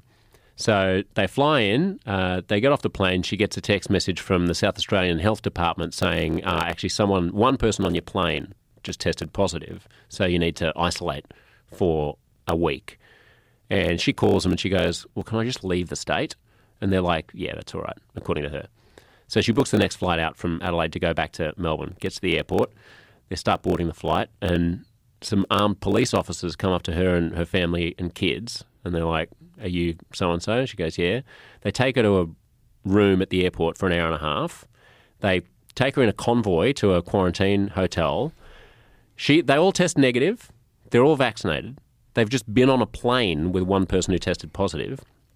And six days later, she's still in the hotel with her kids. No windows. They're being fed. They're being given, and like the authorities aren't giving them proper information about what the hell is going on. She's she finally kicks up enough of a stink, and she's like, "Please just let us go back to Melbourne. Just let us go back to the other state." So they go, "All right," and they take a police car to escort her that drives behind her car for 300 kilometres, 200 miles, all the way to the border of the state. And then once she crosses the border, the police car just turns around, goes home to make sure that she doesn't go somewhere else to, To spread sure her cooties that, she doesn't even have. to spread the non-existent cooties. I think you should the- apologize to Tim Pool right now because you you clearly live in a concentration camp. Dear Tim, I live in a concentration camp and I'm a government stooge, an apologist for the inevitable Australian authoritarianism that you were so prescient in uh, predicting. And that you should have done his podcast while you were in, in the country. How long are you in, in the country for? I'm leaving tonight, mate. Uh, I extended my, stay, extended my stay by a day. Yeah, I'm going to Fiji tonight. Oh, Yeah, nice. just for a night. Uh, Oh, break nice. up the trip, give the kids a little bit of uh, sunshine. I've never and- been. How is I've, it? ne- I've never been to Fiji. Oh, really? I mean, I've been I've been on a stopover, but It looks great Can't on, wait. on pictures. I've got a uh, I've got a big Fiji trip planned for next December Yeah? with my brother's family, and we've got one of those like you know when you have kids. I don't know how it was for you, but uh, I mean when I was young, I would just a massive backpacker, traveller. I would just you know everything that was the most authentic. I didn't want to stay in hotels. I wanted to do everything. Just go around India and just eat like eat fried shit and just nah, I'm just Right. the, all the smells Take and the all in. authenticity. Take it all in, inhale this incredible world. I love love all the Yeah. different cultures, all the different experiences. Now I've got little kids. I'm like, is there a five star all inclusive resort that has no culture but a water slide, yeah. How old are your kids free now? cocktails? Uh, they're four. Yeah, that's So- a good age. Yeah, so we've got a Fiji thing planned. I got a Thailand thing. I know you're big, you love Thailand as well. I love love Thailand, and Thailand. They're so friendly over there. so friendly and such Yeah. amazing food and great it's, people. It's it's fascinating that a culture can sort of adopt an attitude of friendliness. Yeah, Because it really is like a part of what Thailand. I'm I'm sure there's assholes in Thailand. Don't get me wrong, but I didn't meet any. no, When I was there, everyone was super nice. it's incredible. Everywhere we went, we went to all these different places in Thailand, and Are there, of- are there particular ethnicities who you think are uh, unfriendly? that I've experienced. I don't think so. I'm trying to think. Like Americans. no, Americans I- are super friendly. So it depends on where you go. Like uh, New Yorkers are like they're- Americans They're, are- a little tense. I remember Stephen Fry, the uh, you know Stephen Fry, the Yeah, British sure. comic. Yeah, He's he, great. He uh, he was saying that like with Americans, it's like uh, if you were landing a, a beach. If you imagine like D Day or Normandy or something like that, and you're trying to you're trying to make friends with someone, then like uh, the with Americans, it's super super easy. Like you, you the, the the boat comes up on this beautiful shore, and Americans are all warm and welcoming, and you walk and you walk and you walk with them, and you walk and you walk and you walk and you walk and you walk, and you you never quite get behind the niceness he felt. But with Brits and with Aussies, it's like coming in a tempestuous sea and like you crash into these rocks. It's quite hard, especially with Brits, so more than Aussies. You crash into the rocks and there's like a huge cliff face and you have to claw your way up and to get into their good graces and you've got blood coming out from under your fingernails. But then you emerge on top and there's this like huge vista, this vast expanse of sort of friendship. That's his analogy between the difference between getting to know a Brit versus So getting to know an American more of a struggle to get to know the more of a struggle, but when it when it happens, it's really deep. And with Americans, there's a lot of superficial niceness, but hard to sort of get to know them. I think that was Oh, his diagnosis. Interesting. interesting. That's interesting to see it from a, a perspective of someone coming from the UK. Yeah. I have a good buddy of mine who uh, grew up in England and he's been over here, I, I think, for about 10 years. And the, the big factor for him, he said, is that in England, people kind of want you to fail. That's his position. He's Mm. like, they don't celebrate success over there. He goes, it's it's really interesting. He's like they outwardly sort of dismiss any chances that you have. This is his perspective, obviously, of of making it, of doing anything. They Yeah. dismiss your chances. He I said, don't think that's little wrong. tall poppy syndrome. Yep. Yeah, tall poppy Yeah. is a good Aussie uh, uh, uh, Aussie phrase uh, Yeah. for people, who don't know it. Like you know, yeah, yeah. When you've got a poppy field, you want to make sure that they're all the same length. So if one Yeah. one poppy gets too high, then you clip that one off so that it's all just uh, all just the same. That's definitely true. I mean, I feel that moving back to Australia a bit. I must say. Oh, because Like- you were a superstar in America. You come over. Oh, look who's back. Well, no, yeah, there's a you're back bit- to our little prison colony. I didn't huh? actually. I didn't. I didn't even mean that. Although there is a little bit of that, but I meant more that like America's just such a. Americans are like a very can-do people. Like I, I, you know, when I meet, if I if if I had an idea about some new show that I wanted to do or something, then you'd be like, "That's great. Why don't you know? Why don't you do Go it? do I it." wonder if I can help." You know, I, I mean. Uh, and that would be the ethos in certainly in the parts of America where which I'm used to, which is the Northeast and the West Coast. Like, uh, you know, everyone's everyone's super up for stuff. And what would happen in Australia? I think there'd be a lot of sort of, well, yeah, no, I mean, you know, so and so did try that a few years ago, and that didn't really work. So, the, you know, here are the impediment. Here are the reasons why it might not work. Here are all the impediments. Here are the things that you should be thinking about. Like, it's just much more.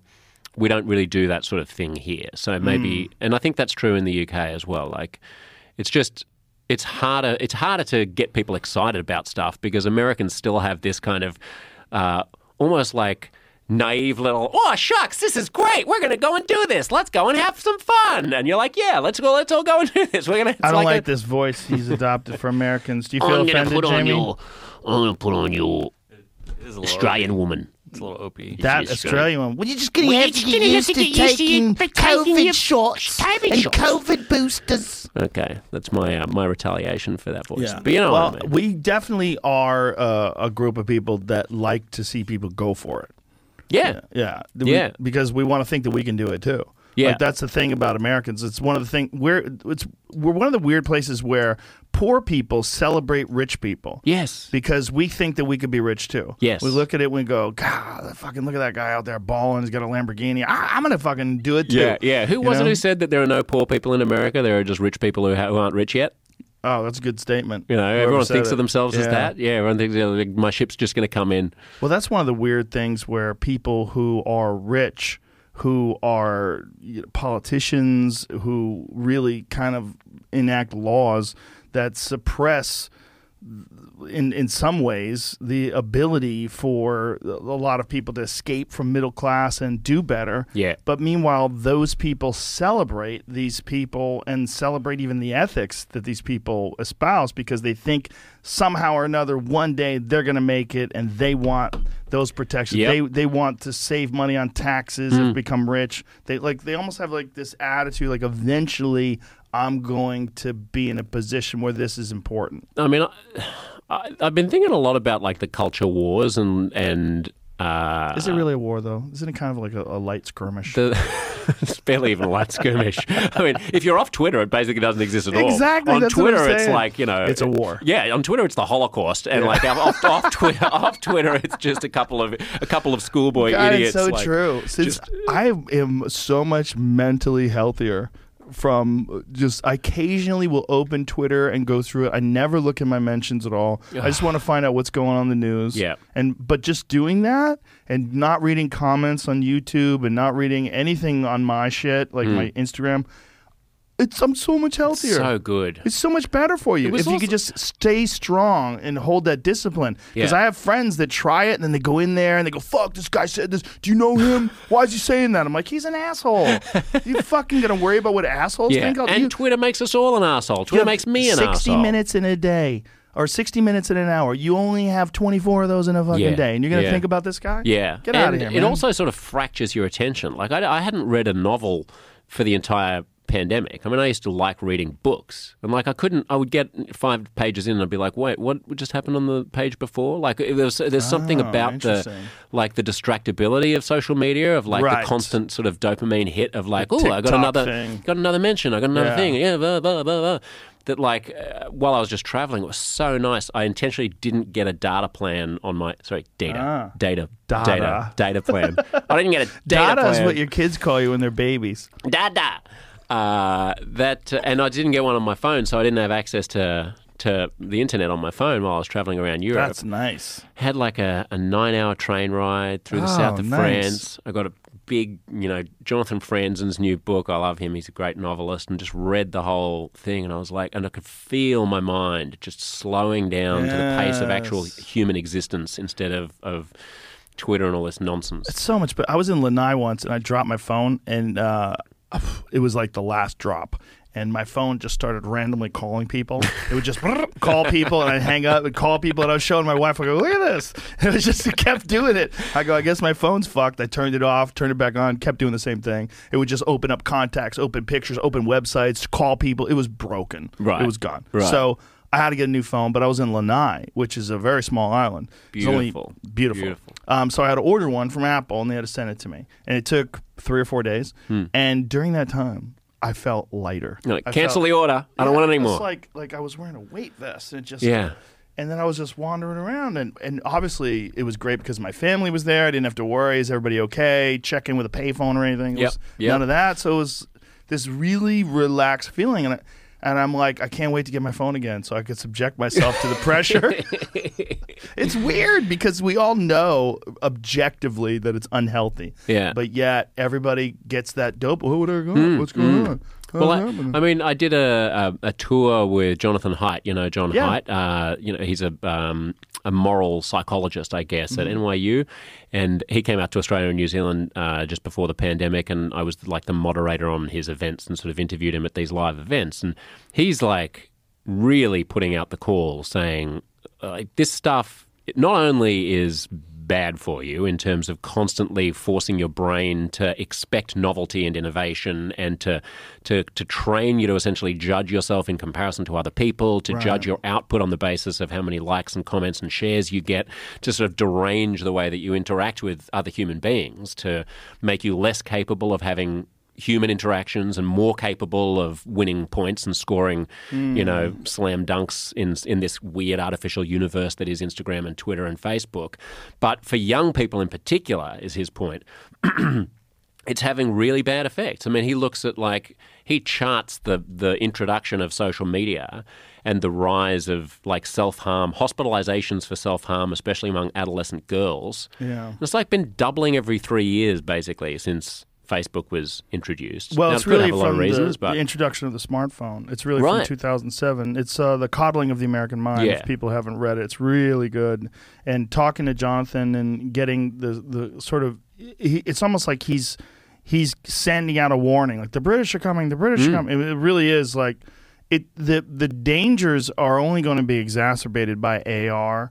And whatever new technology comes along, and haptic feedback suits, and all Mm. this chaos, the all the new stuff that's going to be invented over the next 10 years, 20 years is only going to be more immersive. yeah, absolutely. I mean, he he just thinks that that the social media companies have to be forced to at least not make not let kids on. Well, not uh, like I mean, like at the very least, it should be like cigarettes and booze, where they make a genuine attempt to keep people under the age of sixteen or eighteen. Uh, it's off the interesting because there are some things that for those kids are but this is what's really fascinating.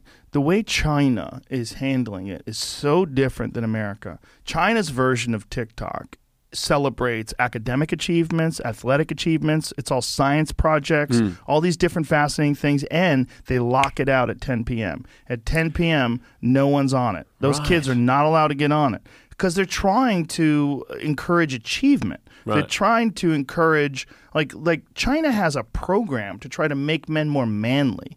Like this open program where they're trying to make men more masculine. They're doing all these things with like this idea of engineering a society of more accomplished, more successful people. Whereas what are we doing on TikTok? Hmm. Kids are fucking dancing Yep. and they're Kardashian memes. they're screaming about veganism and how how blue their hair is and Yeah. it's it's wild. Yeah, I The- wonder. The difference is interesting because eh. I don't think we should engineer the way our society interacts with each other. But if you look at the way China's doing it, like they're doing it clearly with this idea that they want to stimulate young minds and they want to promote this idea that doing things that you are, uh, you know, like you're going to become more accomplished, you're going to become more athletic. You're going to like these are what they're trying to mm, encourage. Mm. I mean, uh, I'm a little bit reticent about holding anything up that the Chinese Communist Party does as being a great idea.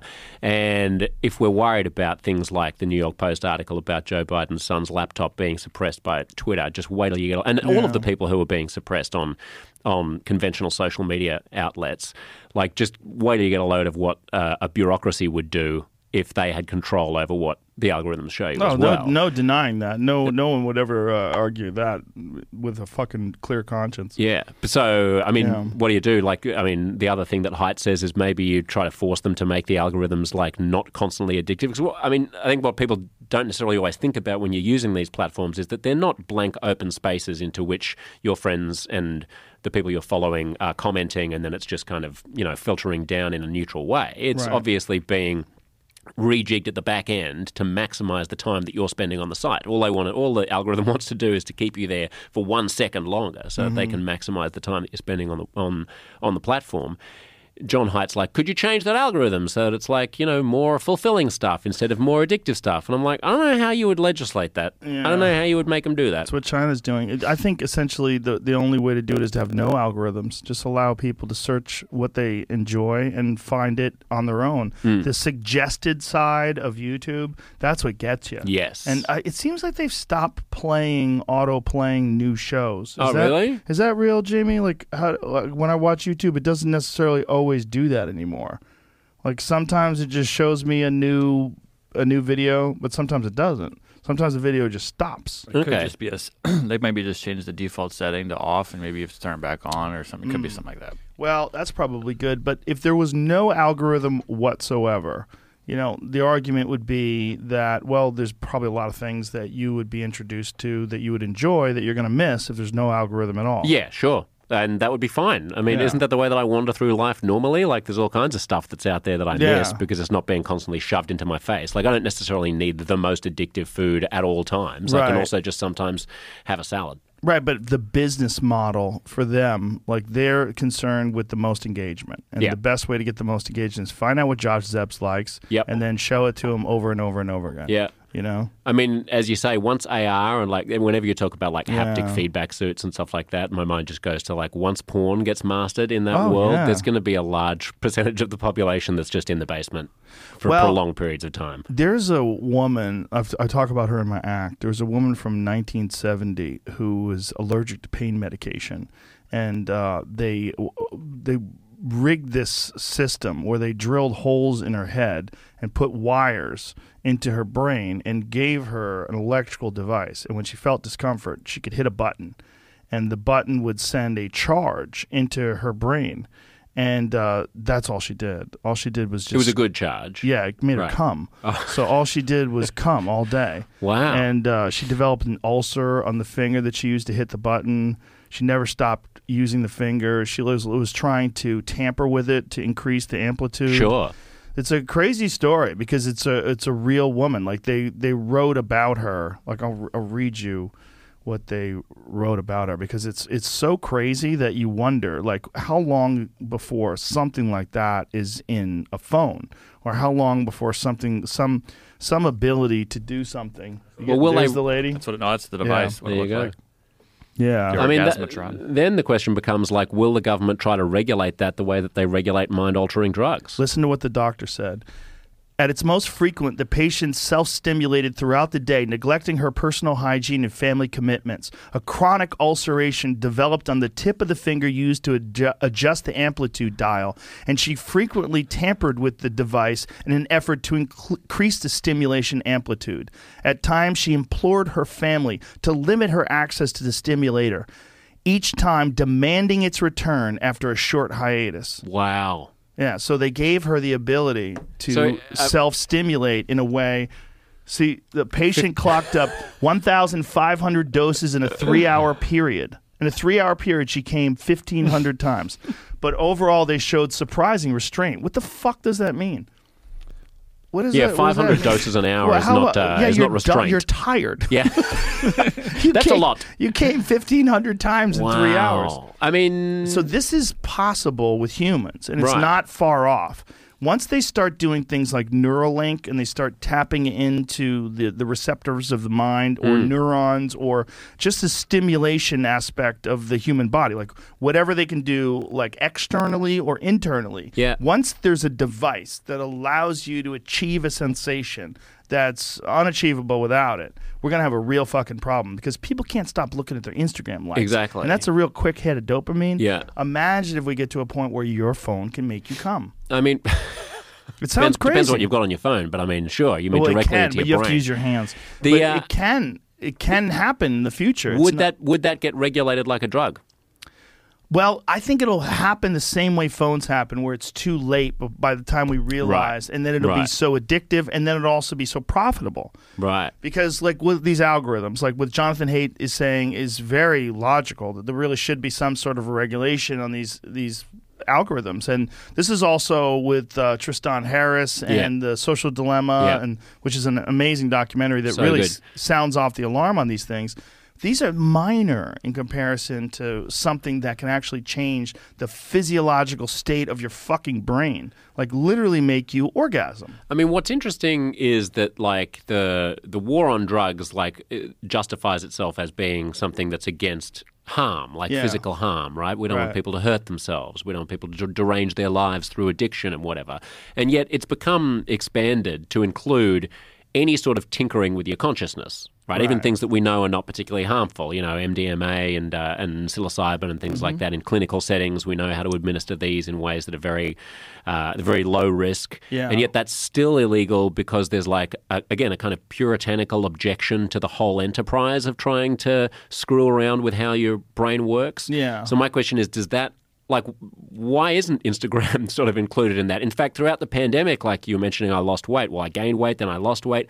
Let me tell you, that has an impact on your mood. That's a tiny orgasmatron in your head when you've just worked out. You know that. Like Oh, there are all yeah. kinds of things that we can do in our lives which moderate our moods, which impact on the way that our consciousness is perceiving the world, and so on. But the difference is like you losing that weight is a real effort. That's hard to do. Right, I see. That that takes work. Right. And most people are not going to be able to pull that off. Just hook it up to the uh, the old iPhone. Yeah, I mean, but but the the kind of stimulation that you get from a phone is actually ultimately very profitable Hmm. because first of all, they sell phones. Everybody wants to buy the new phone when the new new phone comes out. Instagram is very profitable. All these social media, I mean, Facebook. Yeah, how much yeah. have they profited off of the data of those untold billions of people that are on it? Yeah. it's stunning. Like if they really do develop a Facebook coin, if they trick regulators into allowing them to have a, a, a crypto coin, we got a real fucking problem on our hands. Mm, Because then Facebook becomes essentially a nation. They're going to have a coin that people are going to use. If it becomes a predominant crypto coin, if it becomes a really big deal, that people you know eh, buy and exchange goods and then maybe even homes and cars and things like that with Cryptbook. Yeah. And then Facebook has they they have currency. And not, not so not only do they generate untold billions of dollars a year, like how much money does Facebook make Right, a year? right. Let's let's let's just guess because I don't know. How much do you think Facebook makes a year? I have no idea. I have no idea what they make. I mean, I also Just don't know what they class as profit and what they class as as revenue. Right. Uh, I mean, if I was to guess, like, what are they worth? About a trillion dollars or like eight hundred billion dollars or something like Something that. crazy like um, So you know, their revenue might be, I don't know, like. Five percent of that, or something like that, maybe like I'll guess like uh, 50 t- billion 10 a year? uh, ten billion, Ten billion? 50 billion, somewhere in that range. I'm gonna say 90. 90 billion a year. Jamie, For revenue or profit? Sorry. Uh, Well, let's go prof- with both. Profit. Revenue it said is eighty five point nine something billion. Look at you. And pro- Profit's probably half of that.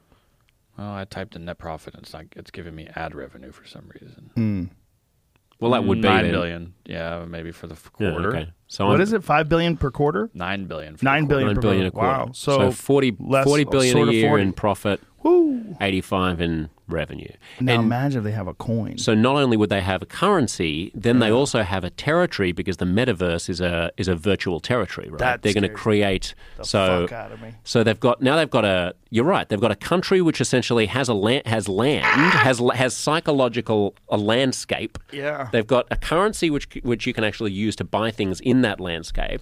They'll probably have I mean they'll definitely have games and stuff like you know the whole Ax- what do you make of the whole like Axie Infinity and all these. There's like there are Filipino kids who are whose whose job it is I say kids they're 15 year olds who's like many of them whose job it is to play like uh, uh, crypto video games with like rich Western, well, richer Western teenagers who like exchange the playing of the game generates some of the coins. So like Axie Infinity and these kinds of virtual games, you I'm play things you. Oh, it's it's like this whole other universe, right? So along with the rise of NFTs and shit like that. They've got these. I was. I've, I've got an episode of my podcast. My podcast is Uncomfortable Conversations, by the way. If people want to check it out, Uncomfortable Conversations with Josh Szeps. One of the one of the uh, episodes was with this um, this investment banker who is a bit of an expert on Bitcoin and crypto, and he's telling me about how. So this is one of the this is So one of we're the most profitable. This uh, website right now, Jamie, is what? Axie Infinity? Axie Infinity. I've never heard of it either. But Yeah. It's one of- A-X-I-E infinity.com. That's right. So it's got its own currency, and inside the inside this universe, you can earn you can earn tokens. These AXS tokens, right? Isn't it funny how they, they have scrolls like it's old timey? Meanwhile, it's the most fucking dystopian future you could Yeah. ever imagine. Yeah. How they have everything like Dungeons and Dragons scrolls. That's right. So it sort of feels like you're playing Pokemon, Yeah, but there are real fun. stakes. There's real money behind it, and people are making a living. Like if you're a if you're a 15 year old in the Philippines, you can make five bucks a day by playing dumb you know Americans and Australians on this. So will you gamble? Is that what you do? if Mm, No, you're I think you playing? earn. I think you earn. I mean, I'm not an expert yeah, on this, I but don't. Yeah, this was getting. I told you before. There's play to earn is a new thing taking over this space, if Yeah. you will, and that's that's what Can this you is. back that up so I can see what that just said? So this Because was the marketplace I was looking at. Look at that What's for where it sale says 4.2 million total volume. What for does just that mean? today. That What does that mean? That's how much uh, has been exchanged in on the marketplace today in the last 24 hours. $4.2 million worth of what? So I would be Uh, guessing that that would be worth the tokens that are in Axie, and people are buying and selling things. So like people will buy like superpowers, or Right. like you remember like Farmville or whatever those things are. Like you Sure. can, you'll be able to buy. Oh, oh, I want my corn to grow faster, so I'll buy some fertilizer for it. Did and that all go sort away? Of stuff. I never Who hear kno- about I mean, I never They got just got all that bought by the company that owned uh, Take Two that owns Grand Theft Auto. Just got bought. Oh, so yesterday. now you'll be able to kill the farmer. We'll see. you just do a drive by. Yeah. So these are plots of land for available for ten, eleven thousand dollars, thirty-two thousand dollars. Some of What? the spot one for twenty grand. Thirty-two thousand dollars. So it's metaverse type shit. Well, Yeah, it's- that's right. Oh yeah. my And god! it's also in probably this might be Ethereum or whatever their cryptocurrency is. So Yeah, so they're probably piggybacking on Ether. Uh, Click on the the lot that someone bought. Can you see it? maybe. It depends if I, I might have to have the game. No, you can sort of see. So it's just showing you that, and then you can get some details the on hell? the sale history. This is so strange. been yeah, there you go. So like times. four ether. Well, an ether's worth about three grand, isn't it? So that person is four point two ether. So that's twelve. Yeah, that they lost person is money buying. today. Wow. Yeah, I mean, Wow. So like you know, whatever happens to Bitcoin and Ether and stuff like like Bitcoin's in a slump at the moment. Did it did it lose more money today, Jamie? What's Well, going on in with the last thirty about- days, 170 million dollars in this marketplace. So it's four million today, but it's 170 over the last month. Wow. Yeah, it's uh 42,000 is 41. 40. Hundred and sixty-eight So- million dollars worth of business. So in at a the month. moment, just think about the fact that we're at the precipice at the beginning of like the you know the the second decade, the third decade of the 21st century or whatever. At the beginning of this whole evolution, it's almost like being at the beginning of the industrial revolution, but it's a technological revolution, and all of these little things are popping up. Like we haven't even heard of them yet. It's like what's it? What what is a train? You know, it's like it's like being 200 years ago or something. What's this? What's this thing you're, you're doing? An internal combustion engine or something? And all these little experiments in this stuff, uh, in these Mm-hmm. printing things. press. Yeah, exactly. How, What are you how is that going to change the world? Yeah, smash cut to 80 years of war and bloodshed uh, after the after the printing press, right? In in Europe, it's going to be incredibly tum- tumultuous. And as soon as a Zuckerberg, you know, gets his eyes set on, oh, okay, well, hang on, if that kind of money is being spent on this tiny little nothing game, how do I fold that into the metaverse? Provide goods and services in my virtual territory that enable people to get some kind of perceived value from them. And then all of a sudden, you're actually trading, conversing, living, aspiring, acquiring in this virtual space. And every time you're buying something, someone's getting a cut, right? And you know, Yeah. Facebook's issuing the currency potentially. So they probably get a little percentage of each transaction, I no assume, matter what. I assume so. I assume Oh that, that's how it would work, right? He has the potential to be, without a doubt, the most powerful and wealthy person that's ever existed. I think he is the most powerful. I'm like, who would be the more powerful person? Uh, maybe Rupert Murdoch, but I mean, I think you'd have to say Zuckerberg is the most powerful person in the world because he can, Yeah. You know, what he does to the algorithm, what he chooses to, what direction he chooses to take that company in, Yeah. with billions and billions of users. It doesn't have to be a big thing. It's just like all these tiny little tweaks. It's like a sailboat in the ocean that you just tack it a little bit that Mm-hmm. Right. way, And then after over 100 time, miles, exactly, yeah. the whole the whole culture. I mean, this is something that they raise in the social dilemma, and that Tristan Harris is always talking about as well. Like the whole culture just moves in this other direction. Yeah. And it gets extremified. So, like the YouTube, um, you know, recommendation bar that you were talking about, you know, that you've, we've all seen these experiments. Hope, I hope we've all seen them online of where like people start searching about dieting, and then it goes more and more extreme suggestions about dieting, and you end up with like pro anorexia videos being delivered to fourteen-year-old girls because each step of the way it's just slightly more interesting and slightly more clicky to get slightly more extreme. Really? Yeah, you They- they seen were-? No, I didn't know that they'll go all the way ah. to pro anorexia. Yeah, videos. or like, you know, you start inquiring about 9 11 and you end up with a 9 11 truth video. It rarely goes in the other direction. It's rarely like, here's a very reasonable, moderate, like centrist, mildly boring thing that you're probably not going to click on, mm. which may be the truth. Most things, most things that are true are mildly boring in comparison to their more extreme, untrue alternatives. What is the more the thing about these places, whether it's YouTube or Facebook or Twitter? It's like there's no real. W- Once it's already been established, and then it gets moving, and then it becomes an enormous part of our culture. It becomes an enormous way where people exchange information. There's no precedent. It's not like we have No. decades of this to look back on and go, well, remember back in the 30s, you know, people got it wrong, but now social media is more adapted. No, it's hmm. so new hmm. that the consequences of it all haven't been, they really haven't been vetted out yet. I worry. I mean, like when you look at like the political and cultural swings from right to left as we sort of go back and mm-hmm. forth, and like one party, one side of of of politics gains power and the other loses. The sort of the gentle pendulum that has always happened, I worry, is turning into like a pirate ship at a fair, where it just goes more and more and more and more and more and mm. more and more, and that the algorithms are kind of dragging us back and forth so that instead of going from like, you know, Clinton to Romney or something, you're going from Trump to Obama and, you know, Obama to Trump and then like what's next and uh, Yeah. that, that all of that is feeding into that. And once we're all hooked up to our VR and AR and we're all exchanging like Axie Infinity tokens with each other and getting off on our orgasmatron porn plugged directly into our brains, how does that affect our actual ability to collaborate with each other on the big problems that actually exist in the real world? That's a good know. question because if you leave it all to Mark Zuckerberg, are you comfortable having that guy dictate the future of the human race? Like, I know that's hyperbole, but is it? I mean, I don't I'm know. not. I mean, if if what percentage of the impact on the human race does Facebook have? You look at small countries, Hmm. like foreign countries, to where they've absolutely affected the way elections run and the governments being overthrown,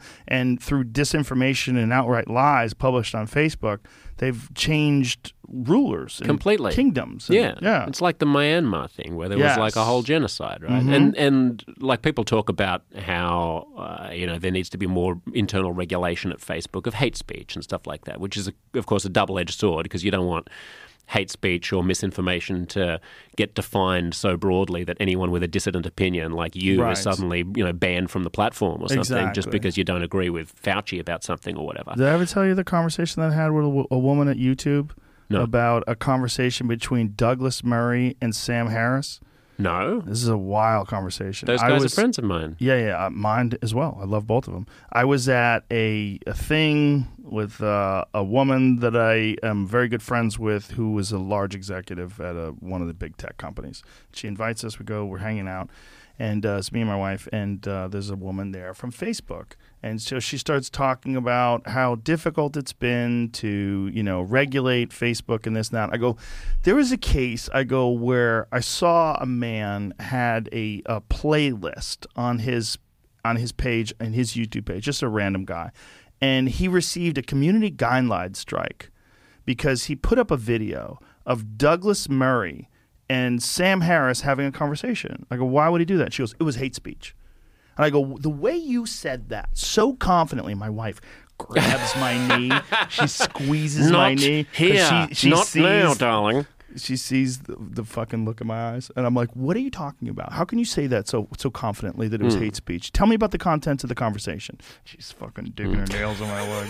I go, "Tell me about the content of that conversation. Why would you hmm. say that's?" I go, "You're talking about two public intellectuals. There was not hate speech." I go, "I, I watched the video, and then you know people got between us. Right. And it's like settle off. She probably turned into the Australian health woman. She You're going to have to get used to our definition of hate speech. She was. Joe Rogan. It was. It was really that. The way she said it, it was hate speech. Granted, she probably didn't expect to have that kind of conversation with someone like me, who was on YouTube and was had a very popular show.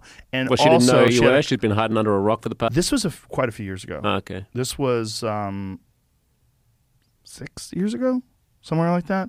She might not have known who I was. Right. It's very possible. Right. And on top of that, um, she was a little liquored up. Oh. Yeah, we, we both were a little liquored up. I think. speech. But she- the, the, The way she said it though was so confident. It was Yeah. hate speech. Yeah. She was just like, "Go away." Yeah. it's hate speech. It's like hate speech has gone from like intentionally vilifying people and trying to encourage other people to physically to be physically violent against Yeah. minorities to uh, raising any questions that might contradict the you know the enforced narrative uh, Yeah. that, that that people want you to believe.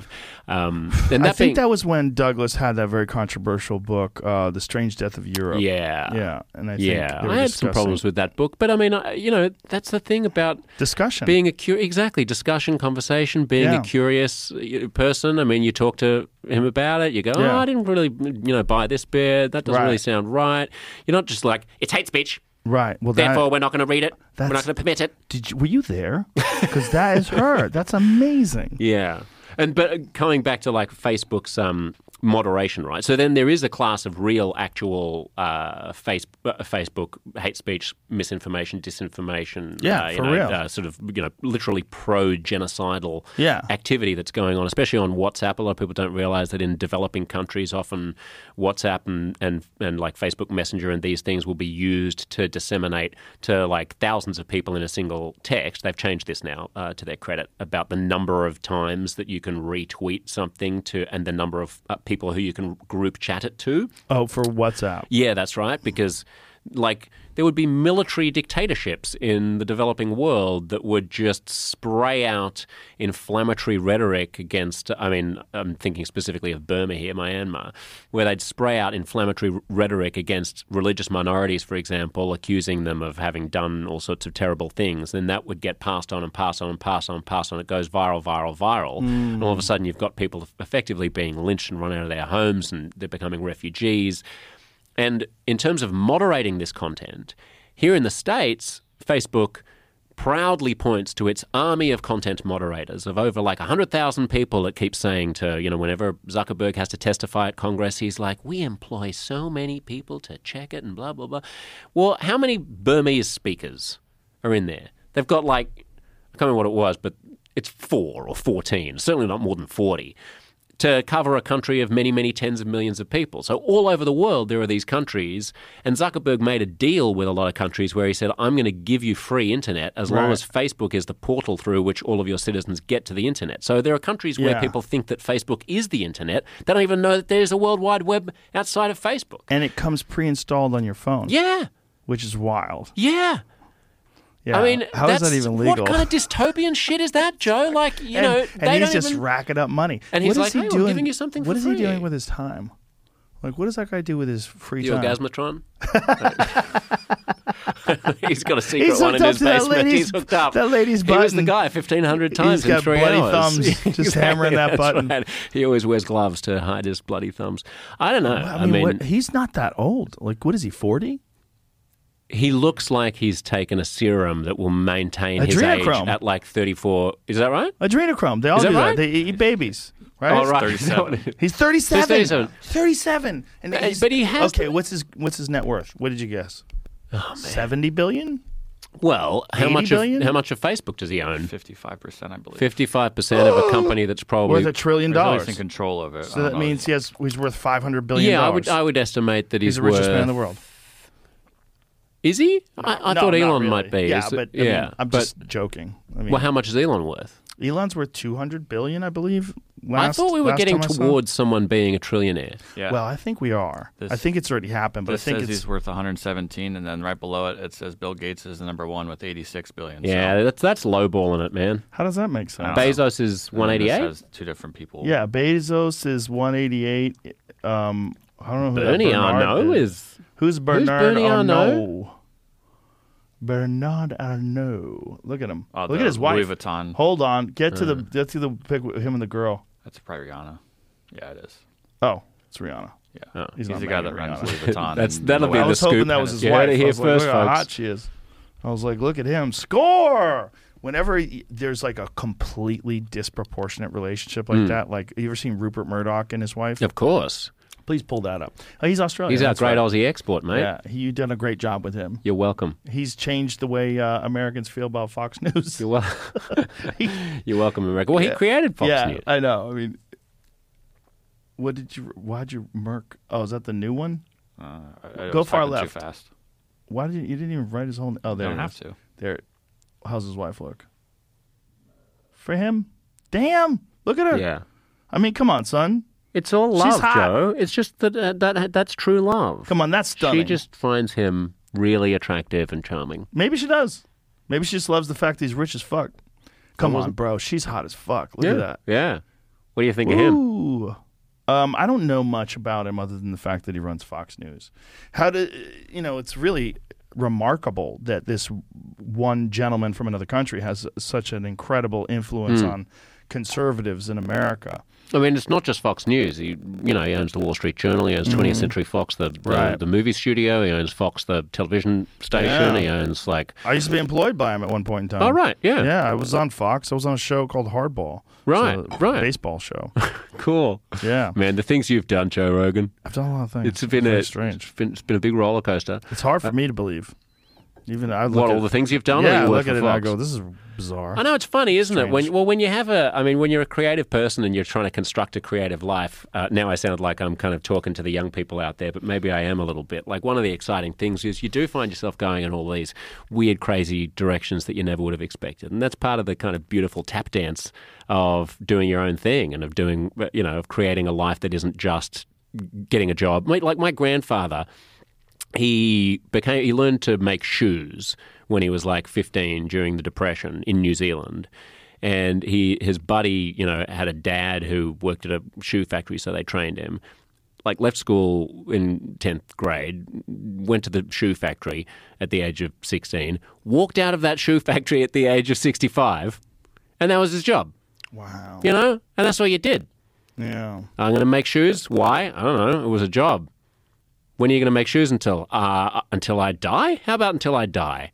That's the great thing about this American attitude of just go for it, go do something. You could do whatever you want. You want to write a novel? You should write a novel. Yeah. What do you want to do? Run marathons? Put on those shoes, bro. Let's go. Yep. Like that attitude, it really does foster a lot of uh, innovation and it really makes people believe that the American dream is alive and well. Like the Yeah. American dream has always been to just go out and carve your own path. I mean, li- literally, it's what this country is supposedly founded on. That's right. And it comes back to bit what you were saying earlier about like inequality and the elites that sort of make that harder for people. Like I do worry that a lot of the craziness that we've seen over the past couple of years that I think is partly due to the pandemic in terms of like riots and what's been going on in Portland and the Mm-hmm. extreme sort of clashes between alt right and like Black Lives Matter and like the, the, the intensity of the of the culture wars is partly because we're all trapped inside, spending too much time on Twitter, For sure, for sure. and partly because we haven't really gotten on top of like inequality. Like Right. people feel like they can't get ahead. I mean, a lot of people feel like they can't get ahead. A lot of people feel like they're stuck in one place, and like I just need a leg up to be able to achieve that American dream, and I don't feel like anyone's in my corner helping me do so. the true inequality in America is the inner cities. If you look at the disparity between the amount of violence and crime and drug use and gang violence that's in whether it's south side of Chicago or Baltimore or Detroit or Compton, like pick a spot Yeah. where it's historically been riddled with crime and drug use and and just sadness and despair. They don't fix those spots. They'll fucking spend billions of dollars to go to Afghanistan and fix this or Iraq and fix that. These Halliburton no bid contracts that they got when they blew up Iraq. Hmm. Like, imagine if Halliburton got contracts, no bid hmm. contracts to fix Baltimore.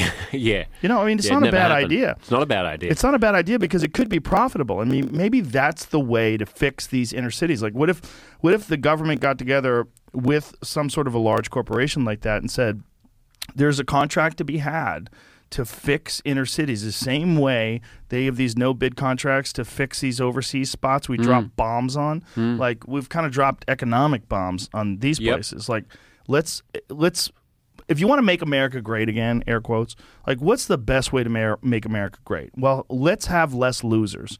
What's the best way to have less losers? Let's give people a better ground floor. Hmm. Give people a better place they're starting from. Because clearly people are starting from different places. Yeah.